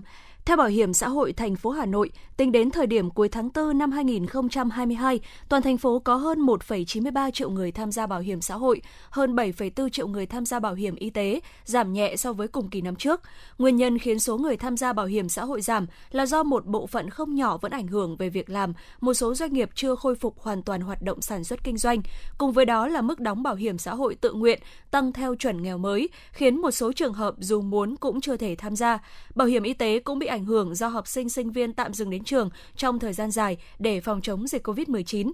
Do đó, số thu bảo hiểm xã hội, bảo hiểm y tế đạt 15.402 tỷ đồng, giảm 1,22% so với cùng kỳ năm 2021, còn tổng số nợ là gần 5.561 tỷ đồng, bằng 9,78% so với số phải thu. Thưa quý vị, dù gặp nhiều khó khăn, song ngành bảo hiểm xã hội Hà Nội luôn triển khai kịp thời các chế độ chính sách, chi trả đầy đủ các chế độ cho người tham gia. Riêng trong tháng 4, toàn thành phố giải quyết các chế độ bảo hiểm xã hội, bảo hiểm thất nghiệp cho gần 200.000 lượt người, tăng hơn 103% so với tháng 3 năm 2021, tăng hơn 108% so với cùng kỳ năm 2021. Cùng với đó tiếp nhận gần 1 triệu 380 nghìn hồ sơ giao dịch liên quan đến chính sách bảo hiểm xã hội, tăng hơn 33% so với tháng trước. Để hoàn thành mục tiêu, kế hoạch đề ra, từ nay cho tới cuối năm, Bảo hiểm xã hội thành phố Hà Nội sẽ chú trọng phát triển số người tham gia mới bảo hiểm xã hội tự nguyện, tăng cường đôn đốc thu, giảm dần số tiền nợ đóng. Sau 3 tháng áp dụng có tính thử nghiệm, từ tháng 4 năm 2022 đến nay, 100% cơ quan đơn vị tổ chức trong hệ thống chính trị thành phố Hà Nội đồng loạt triển khai đánh giá người lao động hàng tháng bằng phần mềm tại địa chỉ www dgcbccvc.hanoi.gov.vn sau 3 tháng áp dụng đánh giá hàng tháng song song cả phần mềm và bản giấy. Từ tháng 4 năm 2022 vừa qua, cán bộ, công chức, viên chức người lao động huyện Quốc Oai thực hiện 100% bằng phần mềm đánh giá cán bộ dùng chung của thành phố. Theo Phó Bí thư Thường trực huyện ủy Quốc Oai Đàm Công Lợi, để triển khai, ngay từ đầu năm 2022, Ban Thường vụ huyện ủy đã chỉ đạo tổ chức tập huấn chung và chỉ đạo hướng dẫn riêng theo từng ngành. Sau 3 tháng triển khai, đến nay 100% người lao động đã thực hiện đánh giá bằng phần mềm. Cùng với huyện Quốc Oai, việc thực hiện đánh giá cán bộ hàng tháng bằng phần mềm đã được triển khai đồng bộ toàn thành phố từ tháng 4 năm 2022 và có sự kết nối của 100 đầu mối với gần 172.500 tài khoản người dùng. Số tài khoản đã được khởi tạo, thực hiện tự đánh giá được cấp có thẩm quyền đánh giá xếp loại tính chung đạt hơn 93%, thực hiện với tỷ lệ cao nhất là khối các quận huyện thị ủy, tiêu biểu như các quận huyện Tây Hồ, Hoàng Mai, Cầu Giấy, Hoài Đức, Bắc Từ Liêm và thị xã Sơn Tây. So sánh giữa các khối thì các cơ quan đơn vị thuộc khối sở ban ngành thành phố và tương đương đạt tỷ lệ thấp nhất – Ủy viên Ban Thường vụ Thành ủy, trưởng ban tổ chức Thành ủy Vũ Đức Bảo cho biết, việc áp dụng phần mềm không tránh khỏi những khó khăn ban đầu, nhưng đây là biện pháp cần thiết để vừa đảm bảo đồng bộ, thống nhất, vừa thuận tiện, nhanh chóng và tiết kiệm. Kết quả trên đây có được là nhờ quá trình tổ chức triển khai thực hiện bài bản từ thành phố xuống cơ sở dưới sự chỉ đạo thống nhất của Ban Thường vụ Thành ủy Hà Nội. Từ nay tới ngày 13 tháng 5 năm 2022 là khoảng thời gian học sinh nộp phiếu đăng ký nguyện vọng dự tuyển vào lớp 10 trung học phổ thông năm học 2022-2023. Sở Giáo dục và Đào tạo Hà Nội lưu ý học sinh cần cân nhắc thật kỹ các nguyện vọng trước khi điền vào phiếu đăng ký và bảo đảm các thông tin đăng ký chính xác, đúng quy định, bởi học sinh không được thay đổi nguyện vọng dự tuyển sau khi đã đăng ký mỗi học sinh được đăng ký tối đa 3 nguyện vọng dự tuyển vào 3 trường trung học phổ thông công lập, xếp theo thứ tự nguyện vọng 1, nguyện vọng 2 và nguyện vọng 3. Trong đó, nguyện vọng 1 và nguyện vọng 2 phải thuộc cùng một khu vực tuyển sinh theo quy định. Nguyện vọng 3 có thể thuộc khu vực tuyển sinh bất kỳ. Nếu học sinh chỉ đăng ký một nguyện vọng vào một trường trung học phổ thông công lập thì có thể đăng ký vào trường thuộc khu vực tuyển sinh bất kỳ. Học sinh phải dự thi đủ 3 bài thi, toán, ngữ văn, ngoại ngữ diễn ra vào các ngày 18 đến 19 tháng 6 năm 2022. Để được dự tuyển vào trường trung học phổ thông công lập không chuyên, Sở Giáo dục và Đào tạo Hà Nội chỉ đưa vào diện xét tuyển những học sinh không vi phạm quy chế thi đến mức hủy kết quả thi và không có bài thi nào bị điểm không. Học sinh đăng ký dự tuyển vào lớp tiếng Nhật, ngoại ngữ 1 thì được đăng ký dự tuyển nguyện vọng 1, nguyện vọng 2 vào hai trong ba trường trung học phổ thông bao gồm Chu Văn An, Kim Liên, Việt Đức, nguyện vọng 3 nếu có thuộc khu vực tuyển sinh bất kỳ. Trước những băn khoăn lo ngại về chất lượng chuyên môn của một số luận án tiến sĩ được đề cập trên mạng xã hội, báo chí trong những ngày gần đây, ngày hôm qua, Bộ Giáo dục và Đào tạo đã có thông tin phản hồi. Theo quy định tại quy chế đào tạo tiến sĩ của Bộ Giáo dục và Đào tạo, yêu cầu đối với luận án tiến sĩ là phải báo cáo tổng hợp kết quả học tập và nghiên cứu của nghiên cứu sinh, thể hiện nghiên cứu sinh có khả năng độc lập nghiên cứu hoặc đề xuất những ý tưởng, giải pháp mới giải quyết những vấn đề đang đặt ra ở lĩnh vực nghiên cứu trong những hoàn cảnh thực tiễn cụ thể việc đánh giá luận án phải tuân thủ quy trình các bước, đánh giá luận án ở đơn vị chuyên môn, gửi lấy ý kiến nhận xét đối với luận án của phản biện độc lập và bảo vệ luận án tại hội đồng cấp trường, cấp viện, công bố kết quả nghiên cứu của đề tài luận án trên các tạp chí, sách chuyên môn tham khảo, hội nghị khoa học ở trong hoặc ngoài nước, đăng tải thông tin buổi bảo vệ luận án, nội dung toàn văn luận án trên trang thông tin của Bộ Giáo dục và Đào tạo, của các cơ sở đào tạo trước và sau khi bảo vệ luận án. Như vậy, quy định về việc đánh giá chất lượng luận án trước hết là trách nhiệm của cơ sở đào tạo, người hướng dẫn, đơn vị chuyên môn và các nhà khoa học tham gia đánh giá luận án. Trong đó, vai trò của người hướng dẫn là quan trọng nhất. Những quy định này cũng đặt ra yêu cầu cho các cơ sở đào tạo, người hướng dẫn khoa học phải luôn đề cao đạo đức khoa học nghiêm minh, trung thực, khách quan, không nể nang dễ dãi trong quá trình đào tạo và đánh giá. Đối với việc đào tạo tiến sĩ, Bộ Giáo dục và Đào tạo yêu cầu các cơ sở đào tạo tập trung nâng cao chất lượng, không chạy theo số lượng, chú trọng đến công khai, minh bạch quy trình lựa chọn và giao đề tài luận án cho nghiên cứu sinh. Các cơ sở đào tạo phải chủ động và thực hiện trách nhiệm giải trình trong quá trình đào tạo. Các bên liên quan và toàn xã hội tiếp tục tăng cường giám sát phản ánh. Với những luận án có phản ánh và có ý kiến của dư luận, Bộ Giáo dục và Đào tạo sẽ tiến hành thẩm định theo quy chế hiện hành. Theo Bộ Giáo dục và Đào tạo, trên thực tế, việc đánh giá luận án không chỉ ở tên đề tài mà còn ở nội dung, giá trị khoa học và giá trị thực tiễn. Hội đồng xét duyệt và người hướng dẫn cần nghiêm túc, không duyệt những tên đề tài có phạm vi quá hẹp, không đủ tầm của một luận án tiến sĩ. Quý vị và các bạn đang nghe chương trình Truyền động Hà Nội chiều được phát sóng trực tiếp trên tần số FM 96 MHz của Đài Phát thanh Truyền hình Hà Nội. Chỉ đạo nội dung nhà báo Nguyễn Kim Khiêm, chỉ đạo sản xuất Nguyễn Tiến Dũng, tổ chức sản xuất Lê Xuân Luyến, biên tập Xuân Luyến, kịch bản Trần Hằng, thư ký Kim Dung và MC Thu Thảo Thu Minh, kỹ thuật Kim Thoa thực hiện.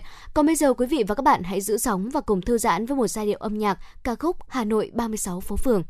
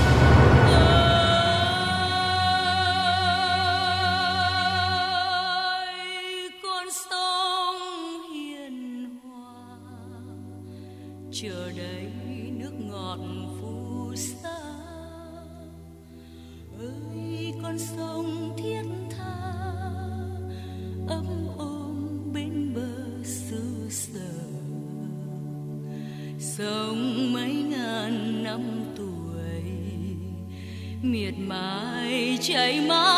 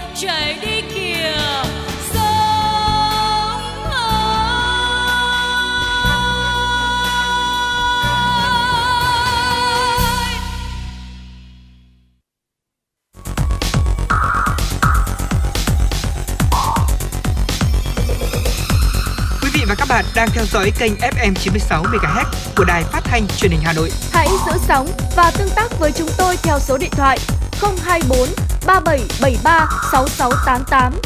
FM 96 đồng hành trên, trên mọi nẻo đường. đường. Thưa quý vị và các bạn, trong cuộc đấu tranh giữ gìn an ninh trật tự, bảo vệ cuộc sống bình yên cho nhân dân, đã xuất hiện ngày càng nhiều các mô hình phòng chống tội phạm mang lại hiệu quả cao, được nhân dân đồng tình hưởng ứng.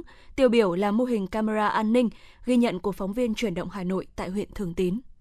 Thưa quý vị và các bạn, phong trào toàn dân bảo vệ an ninh Tổ quốc trên địa bàn huyện Thường Tín ngày càng có nhiều đổi mới và sáng tạo, mang lại hiệu quả cao, nhất là mô hình camera an ninh.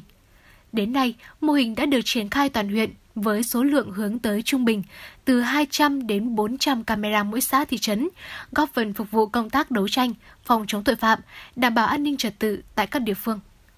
Xã Tự Nhiên là một trong những xã trọng điểm của huyện Thường Tín, địa bàn tập trung đông dân cư sinh sống, có nhiều điều kiện thuận lợi để phát triển về mọi mặt. Tuy nhiên, đây cũng là nơi tiềm ẩn nhiều vấn đề phức tạp về an ninh trật tự. Để nâng cao hiệu quả công tác phòng ngừa và đấu tranh với các loại tội phạm, từ năm 2020, địa phương này đã huy động kinh phí từ ngân sách xã và các nguồn xã hội hóa để lắp đặt 45 camera tại các trục đường chính, ngã tư, trường học, trung tâm xã và những điểm phức tạp về an ninh trật tự. Hiệu quả của các camera được khẳng định ngay từ việc hỗ trợ phục vụ công tác điều tra các vụ án xảy ra ngay trên địa bàn.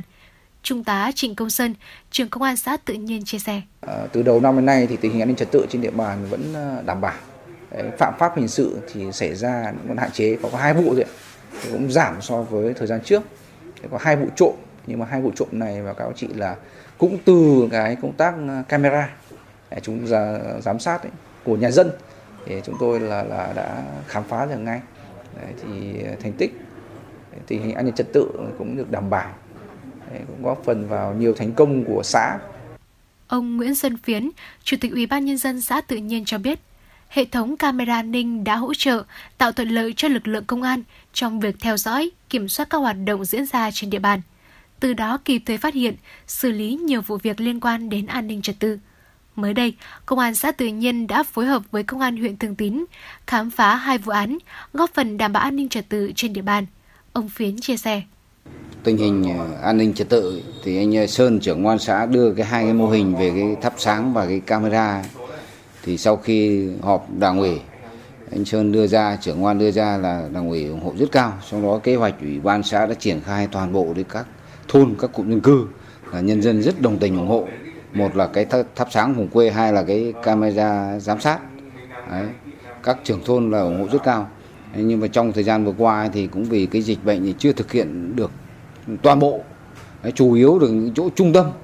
Đấy, trung tâm những cái chỗ hay xảy ra những cái cái tệ nạn xã hội thì cũng đã dẹp bỏ một phần nào những cái cái đối tượng ấy là công an là nắm được ngay.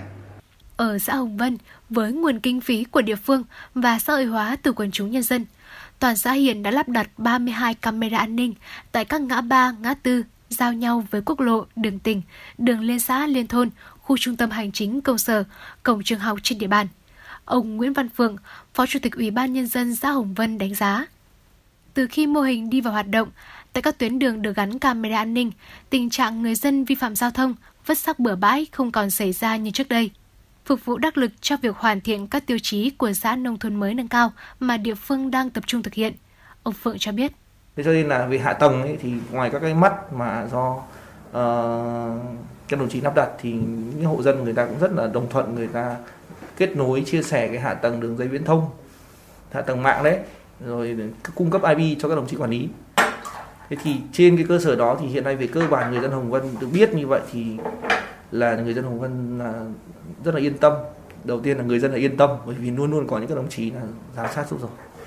Thứ hai là về đối với các cái đối tượng ờ, trong cũng như ngoài địa phương, khi biết Hồng Vân có camera thì như vậy tôi có ý kiến đấy là biết cái là cũng tránh ngay. Không không không không có những hành vi vi phạm luật tại những cái vị trí, những cái nói chung là toàn xã luôn là hạn chế rất là nhiều. Thứ ba nữa là gì? Là cái thuận lợi của nó chính là công tác chúng ta giám sát được mọi lĩnh vực. Từ giao thông đấy từ cái du lịch thế du khách đến đúng không ạ? Hay kể trong cái phòng chống dịch thế không đeo khẩu trang hay là tụ tập đông người đấy hay là uh, có những cái vấn đề gì cần phản ánh kiến nghị thì cái công cụ hỗ trợ này góp nó giúp rất là tốt đắc lực luôn để cho công tác truy vết xử lý tình huống rất là nhanh chính xác. Hiện tại, hầu hết các hình ảnh ghi lại từ camera đều được truyền tải về hệ thống máy tính của ban công an xã. Từ khi có các camera an ninh hỗ trợ, tình trạng mất an ninh trật tự, uống rượu, gây gổ hoặc tụ tập cũng giảm hẳn. Và đặc biệt là mô hình camera an ninh kết hợp cùng với mô hình ánh sáng an ninh thì hiệu quả càng rõ rệt. Từ khi camera an ninh được triển khai trên địa bàn tới nay, tình trạng vi phạm an ninh trật tự trộm cắp đã giảm khoảng 30% so với trước đó. Và hiện, Công an xã Hồng Vân cũng đã và đang tiếp tục vận động người dân nhân rộng mô hình này tại một số thôn còn lại. Thiếu tá Nguyễn Cao Cường, trưởng Công an xã Hồng Vân cho biết thêm. Lúc đầu ấy, thì bà con thì người ta cũng là từ cái việc là lắp đặt này ấy, thì người ta tất nhiên là nó kinh phí thì nó cũng lớn. Thế tuy nhiên khi mà vận động tuyên truyền thì à, nhân dân rồi à, doanh nghiệp người ta thấy à cái việc này là là phục vụ cho chính bản thân là là, là là gia đình người ta. Thứ hai là cái tuyến ngõ người ta là đảm bảo trật tự. Thế bảo cái này thì người ta đi ngủ mà có công an trông trông hộ thì tốt quá. Đấy, thế là là cũng là là cái mà sau khi vận động tuyên truyền thì người ta thấy là nó rất có ích. Đấy, và cái việc này là là người ta ngủ những ngày đêm có công an trông. Đấy, thế là từ đấy là là, là, là phục vụ cái việc lợi ích bản thân là của người ta thế nên người ta rất ủng hộ. Thậm chí là cung cấp cả hệ thống điện rồi mạng là người ta cung cấp luôn. Thượng tá Đào Phương Đông, Phó trưởng Công an huyện Thường Tín cho biết, xây dựng mô hình tổ chức quần chúng bảo vệ an ninh trật tự trong phong trào bảo vệ an ninh Tổ quốc ở huyện Thường Tín những năm gần đây đã có nhiều kết quả khả quan. Trong đó, Công an huyện Thường Tín đã tham mưu cho Chủ tịch Ủy ban Nhân dân huyện ban hành văn bản chỉ đạo đến các xã thị trấn về việc xây dựng mô hình camera an ninh. Trên các tuyến khu vực lắp camera an ninh, tình hình an ninh trật tự chuyển biến tích cực, dữ liệu camera ghi lại giúp cơ quan chức năng nhận định, đánh giá đúng về đối tượng, phục vụ tốt công tác đấu tranh, phòng chống tội phạm, xử lý chính xác các vụ việc về an ninh trật tự, an toàn giao thông, giúp người dân nâng cao ý thức chấp hành pháp luật, góp phần giữ vững an ninh chính trị, trật tự an toàn xã hội, không để xảy ra đột xuất bất ngờ và các điểm nóng phức tạp. Có thể thấy, mô hình camera an ninh đã và đang phát huy hiệu quả trong công tác phòng ngừa và đấu tranh với các loại tội phạm, đảm bảo an ninh trật tự, đồng thời phát huy được nội lực của toàn xã hội trong việc tham gia phong trào toàn dân bảo vệ an ninh Tổ quốc, được nhân dân đồng tình ủng hộ. Đây thực sự là một biện pháp phòng ngừa đạt hiệu quả cao, cần được tiếp tục nhân rộng trong thời gian tới. Tới đây, Công an huyện Thường Tín tiếp tục tham mưu cho Ủy ban Nhân dân huyện, chỉ đạo phát huy, nhân rộng trên địa bàn toàn huyện, đồng thời chỉ đạo công an các xã thị trấn tiếp tục phối hợp với các ban ngành cung cấp, đẩy mạnh tuyên truyền để người dân có ý thức cảnh giác, bảo vệ camera đã được lắp đặt, giám sát mô hình camera an ninh, góp phần đảm bảo an ninh chính trị, trật tự an toàn xã hội trên địa bàn toàn huyện.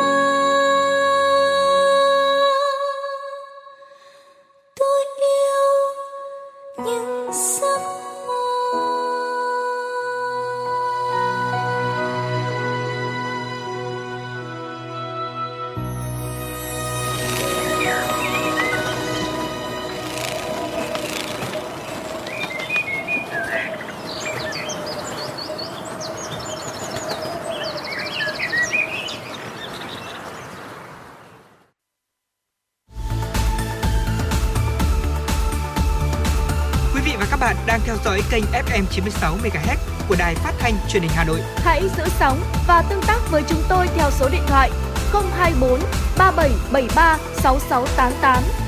FM 96 đồng hành trên mọi nẻo đường. đường.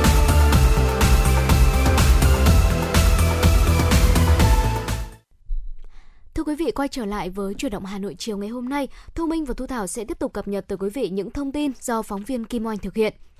Thưa quý vị, từ ngày 15 tháng 4 đến hết ngày mùng 6 tháng 5, bốn đoàn kiểm tra liên ngành an toàn thực phẩm của thành phố Hà Nội đã tiến hành kiểm tra công tác triển khai các hoạt động đảm bảo an toàn thực phẩm trong tháng hành động vì an toàn thực phẩm năm 2022 tại 15 quận huyện thị xã, đồng thời trực tiếp kiểm tra tại 15 cơ sở sản xuất kinh doanh thực phẩm, nhà hàng và bếp ăn tập thể. Kết quả, có 5 cơ sở đạt tiêu chuẩn, 3 cơ sở vi phạm, 7 cơ sở chưa xuất trình đầy đủ hồ sơ pháp lý theo quy định, với tổng số tiền phạt là gần 30 triệu đồng. Tri cục trưởng Tri cục An toàn vệ sinh thực phẩm Hà Nội Đặng Thanh Phong, Phó trưởng đoàn kiểm tra liên ngành số 1 về an toàn vệ sinh thực phẩm của thành phố đánh giá, trong 3 tuần triển khai tháng hành động vì an toàn thực phẩm năm 2022, các quận huyện thị xã của thành phố đã vào cuộc khẩn trương, trách nhiệm theo tinh thần chỉ đạo của Trung ương và thành phố, đồng thời yêu cầu sau khi phát hiện và xử lý các cơ sở vi phạm, Ban chỉ đạo an toàn thực phẩm các quận huyện thị xã phải dành một thời gian nhất định để giám sát việc khắc phục sai phạm. Sau khi thẩm định, cơ sở khắc phục được tồn tại, tuân thủ đầy đủ các quy định thì mới được phép cho hoạt động, nếu không phải có biện pháp xử lý mạnh hơn. Dự kiến cuối quý 3 năm nay sẽ thu phí không dừng trên toàn bộ các tuyến cao tốc do Tổng công ty Đầu tư Phát triển Đường cao tốc Việt Nam VEC khai thác. VEC hiện đang quản lý các tuyến cao tốc Nội Bài Lào Cai, Cầu Rẽ Ninh Bình, Đà Nẵng Quảng Ngãi và thành phố Hồ Chí Minh Long Thành Dầu Dây. Riêng cao tốc Cầu Rẽ Ninh Bình đã áp dụng thu phí điện tử không dừng ETC trên 15 làn. Các tuyến cao tốc còn lại bao gồm Nội Bài Lào Cai, Thành phố Hồ Chí Minh Long Thành Dầu Dây và một số làn còn lại tuyến cầu rẽ Ninh Bình. VEC đã phê duyệt và phát hành hồ sơ mời thầu lựa chọn đơn vị cung cấp dịch vụ ETC từ ngày 5 tháng 5, dự kiến sẽ đóng thầu vào ngày 25 tháng 5 và hoàn thành lựa chọn nhà thầu từ ngày 30 tháng 6. Sau khi hoàn thành lựa chọn nhà thầu, VEC sẽ yêu cầu nhà thầu lắp đặt ngay để tháng 8 tới sẽ đưa vào khai thác thu phí không dừng cho các làn còn lại của cao tốc Cầu Rẽ Ninh Bình và thành phố Hồ Chí Minh Long Thành Dầu Dây. Ủy ban nhân dân thành phố Hà Nội đã ban hành kế hoạch triển khai thực hiện phong trào toàn dân đoàn kết xây dựng đời sống văn hóa trên địa bàn thành phố giai đoạn 2022-2026. Kế hoạch đề ra chỉ tiêu cụ thể, bao gồm 80% người dân được nâng cao mức hưởng thụ văn hóa, bảo tồn và phát huy các giá trị văn hóa truyền thống, 100% quận huyện thị xã có thiết chế văn hóa thể thao, 50% phường thị trấn đạt chuẩn văn minh đô thị, 86 đến 88% gia đình được công nhận danh hiệu gia đình văn hóa, 65% thôn làng được công nhận danh hiệu làng văn hóa, 75% tổ dân phố được công nhận danh hiệu tổ dân phố văn hóa, 70 đến 73% cơ quan đơn vị doanh nghiệp được công nhận danh hiệu văn hóa hàng năm. Trong xây dựng môi trường văn hóa lành mạnh, kế hoạch cũng đề ra mục tiêu xây dựng môi trường văn hóa trên mạng xã hội, thúc đẩy các thông tin tích cực, tin tốt, chuyện đẹp, đẩy lùi thông tin tiêu cực, tin xấu, tin giả, xây dựng các tác phẩm văn hóa phù hợp với thuần phong mỹ tục, có tính giáo dục dành cho thanh thiếu nhi và nhân dân trên mạng xã hội. Chiều hôm qua, triển lãm mỹ thuật gặp gỡ Hà Nội của nhóm nghệ sĩ Thanh Hóa đã khai mạc tại Bảo tàng Mỹ thuật Việt Nam, số 66 Nguyễn Thái Học, Ba Đình, Hà Nội. Gặp gỡ Hà Nội quy tụ 12 nghệ sĩ xứ Thanh hiện đang sống ở Hà Nội đã và đang thực hành nghệ thuật một cách tích cực, có nhiều đóng góp cho mỹ thuật đương đại Việt Nam hiện nay.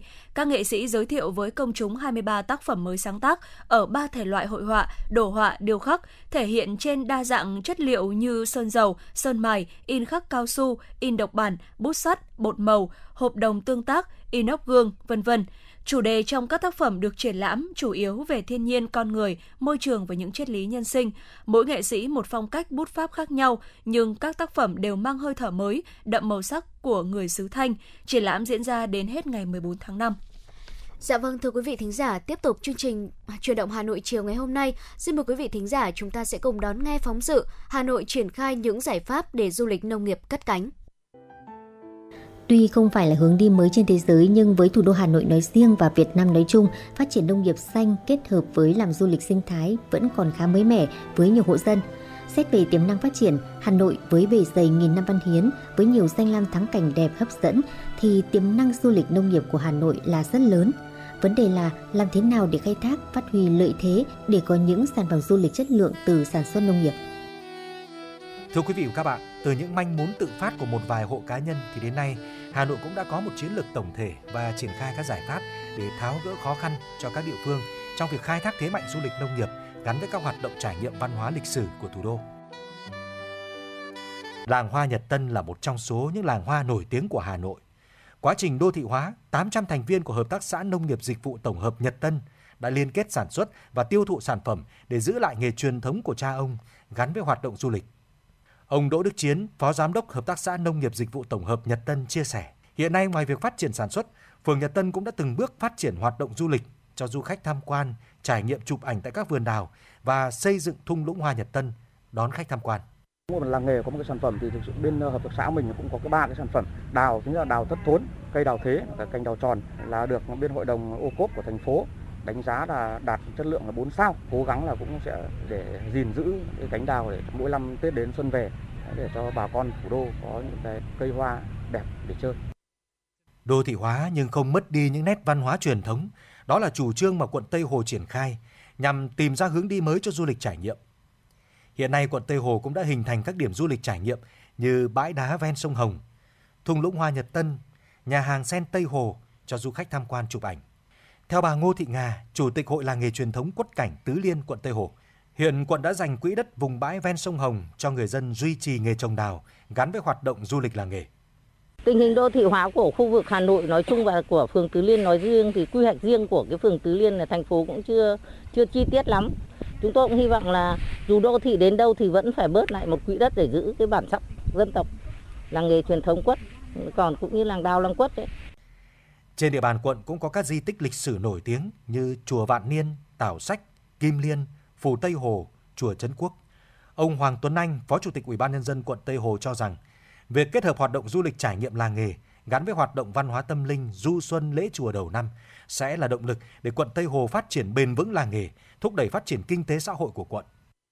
Ủy ban quận cũng đã có các cái kế hoạch để bảo tồn các cái làng nghề truyền thống như là giấy gió, phường bưởi, xôi phú thượng, ờ, đào nhật tân, quất cảnh tứ liên, xe trà sen ở Quảng An.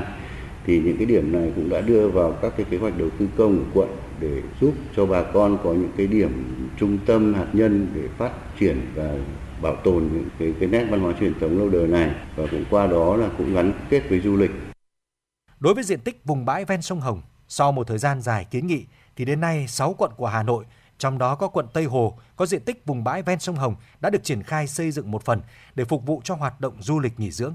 Cùng với việc điều chỉnh chính sách, Hà Nội cũng tập trung xây dựng các hợp tác xã chuyên ngành gắn với hoạt động sản xuất phát triển du lịch. Triển khai chương trình mỗi xã một sản phẩm và xây dựng các điểm trưng bày giới thiệu sản phẩm ô cốp tại các địa phương và hoàn thiện các tour du lịch nông nghiệp sinh thái trải nghiệm gắn với hoạt động làng nghề, văn hóa tâm linh tại các địa phương.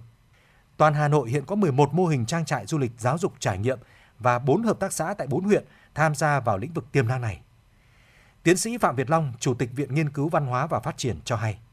Sở Nông nghiệp và Phát triển Nông thôn Hà Nội đang nói đến cái chuyện phải hình thành hòa các cái hợp tác xã, các trang trại và mang cái tính hiện đại hơn, mang cái tính quy mô lớn hơn và có sự liên kết giữa các cái trang trại, các hợp tác xã để phù hợp với cái thị trường bây giờ là nó đòi hỏi một cái gì lớn hiện đại. Và cái sự bảo quản cũng được tốt. Thì với với hoa cũng vậy. Thì làm sao mà um, có cái sự bảo quản hoa nó khác với để, ừ, cái truyền thống. Để làm sao không những là uh, hoa tại chỗ ờ, có thể ờ, tươi được lâu mà có thể đưa đi nước ngoài nữa đưa đi các nơi. Mà chính đưa đi nước ngoài được ấy, thì lại tạo ra cái sức hút tạo ra sự quảng bá hoa để người ta đến du lịch tại cái nơi có trồng hoa. Để hỗ trợ cho hoạt động du lịch nông nghiệp cất cánh, Ủy ban nhân dân thành phố Hà Nội đã ban hành kế hoạch số 73 KHUBNG về phát triển du lịch nông nghiệp nông thôn gắn với xây dựng nông thôn mới giai đoạn 2022-2025. Thành phố Hà Nội sẽ xây dựng thí điểm 6 mô hình phát triển du lịch nông nghiệp nông thôn, du lịch cộng đồng, làng du lịch thông minh, du lịch làng nghề theo hướng du lịch xanh bền vững tại các huyện Thường Tín, Đan Phượng, Thanh Trì, Mỹ Đức, Thạch Thất và thị xã Sơn Tây. Ngoài việc quy hoạch tổng thể các làng nghề hoa Hà Nội để trở thành một điểm du lịch tham quan hấp dẫn, cũng cần hoàn thiện cơ sở hạ tầng, tạo cơ chế về đất đai để các trang trại, hợp tác xã xây dựng các cơ sở dịch vụ lưu trú, đón khách tham quan nghỉ dưỡng cũng như có hướng bảo tồn các nghề hoa truyền thống của Hà Nội. Ông Tạ Văn Tường, Phó Giám đốc Sở Nông nghiệp và Phát triển Nông thôn Hà Nội đánh giá. Là các cái giải pháp như là cần có những cái công viên hay là những cái vùng ờ, để mà trưng bày giới thiệu hoa hay làm các cái lễ hội tôn vinh và có những cái khen thưởng các nghệ nhân tổ chức các cái sự kiện như vậy sẽ thu hút được cái sự chú ý và từ đó sẽ hình thành nên cái cái cái hoạt động du lịch giáo dục trải nghiệm. Đồng thời ấy, chúng ta cũng phải xây được những cái sản phẩm du lịch theo tour theo tuyến và có những cái khu trưng bày giới thiệu các cái đồ lưu niệm với các cái sản phẩm làng nghề để phục vụ cho cái nhu cầu mua sắm của khách thì đây cũng là những cái vừa đáp ứng nhu cầu của khách cũng như là cái việc sản xuất của các nghệ nhân hay là các cái vùng sản xuất nông nghiệp. Vâng thưa quý vị và các bạn, du lịch là ngành công nghiệp không khói có tính đặc thù. Trong điều kiện có tiềm năng, có tài nguyên mà không được khai thác, phát triển, được xem như là lãng phí, bỏ lỡ cơ hội. Đất nông nghiệp ở Hà Nội ngày càng thu hẹp, sản xuất nông nghiệp đang phải cơ cấu lại. Chọn lựa phát triển du lịch nông nghiệp là một giải pháp hướng đi mới để nâng cao thu nhập cho người dân, xây dựng thủ đô Văn Hiến ngày càng văn minh hiện đại. Thực tế cho thấy để phát triển du lịch nông nghiệp chỉ có sự tham gia của ngành nông nghiệp thôi thì chưa đủ, mà cần có sự phối hợp của nhiều ngành địa phương và người dân đóng vai trò là chủ thể để tham gia phát triển du lịch.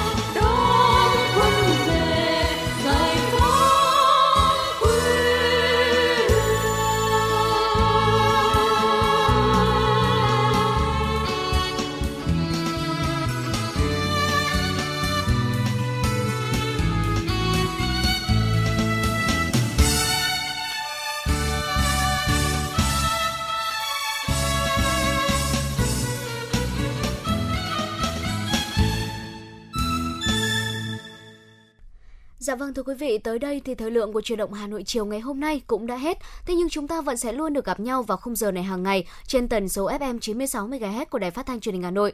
Chúng tôi xin được nhắc lại số điện thoại nóng của chương trình 024 3773 6688. Hãy tương tác với chúng tôi để chia sẻ những vấn đề quý vị và các bạn đang quan tâm hoặc có đóng góp cho chương trình ngày một hấp dẫn hơn. Còn bây giờ, kính chào tạm biệt và hẹn gặp lại quý vị trong những chương trình sau.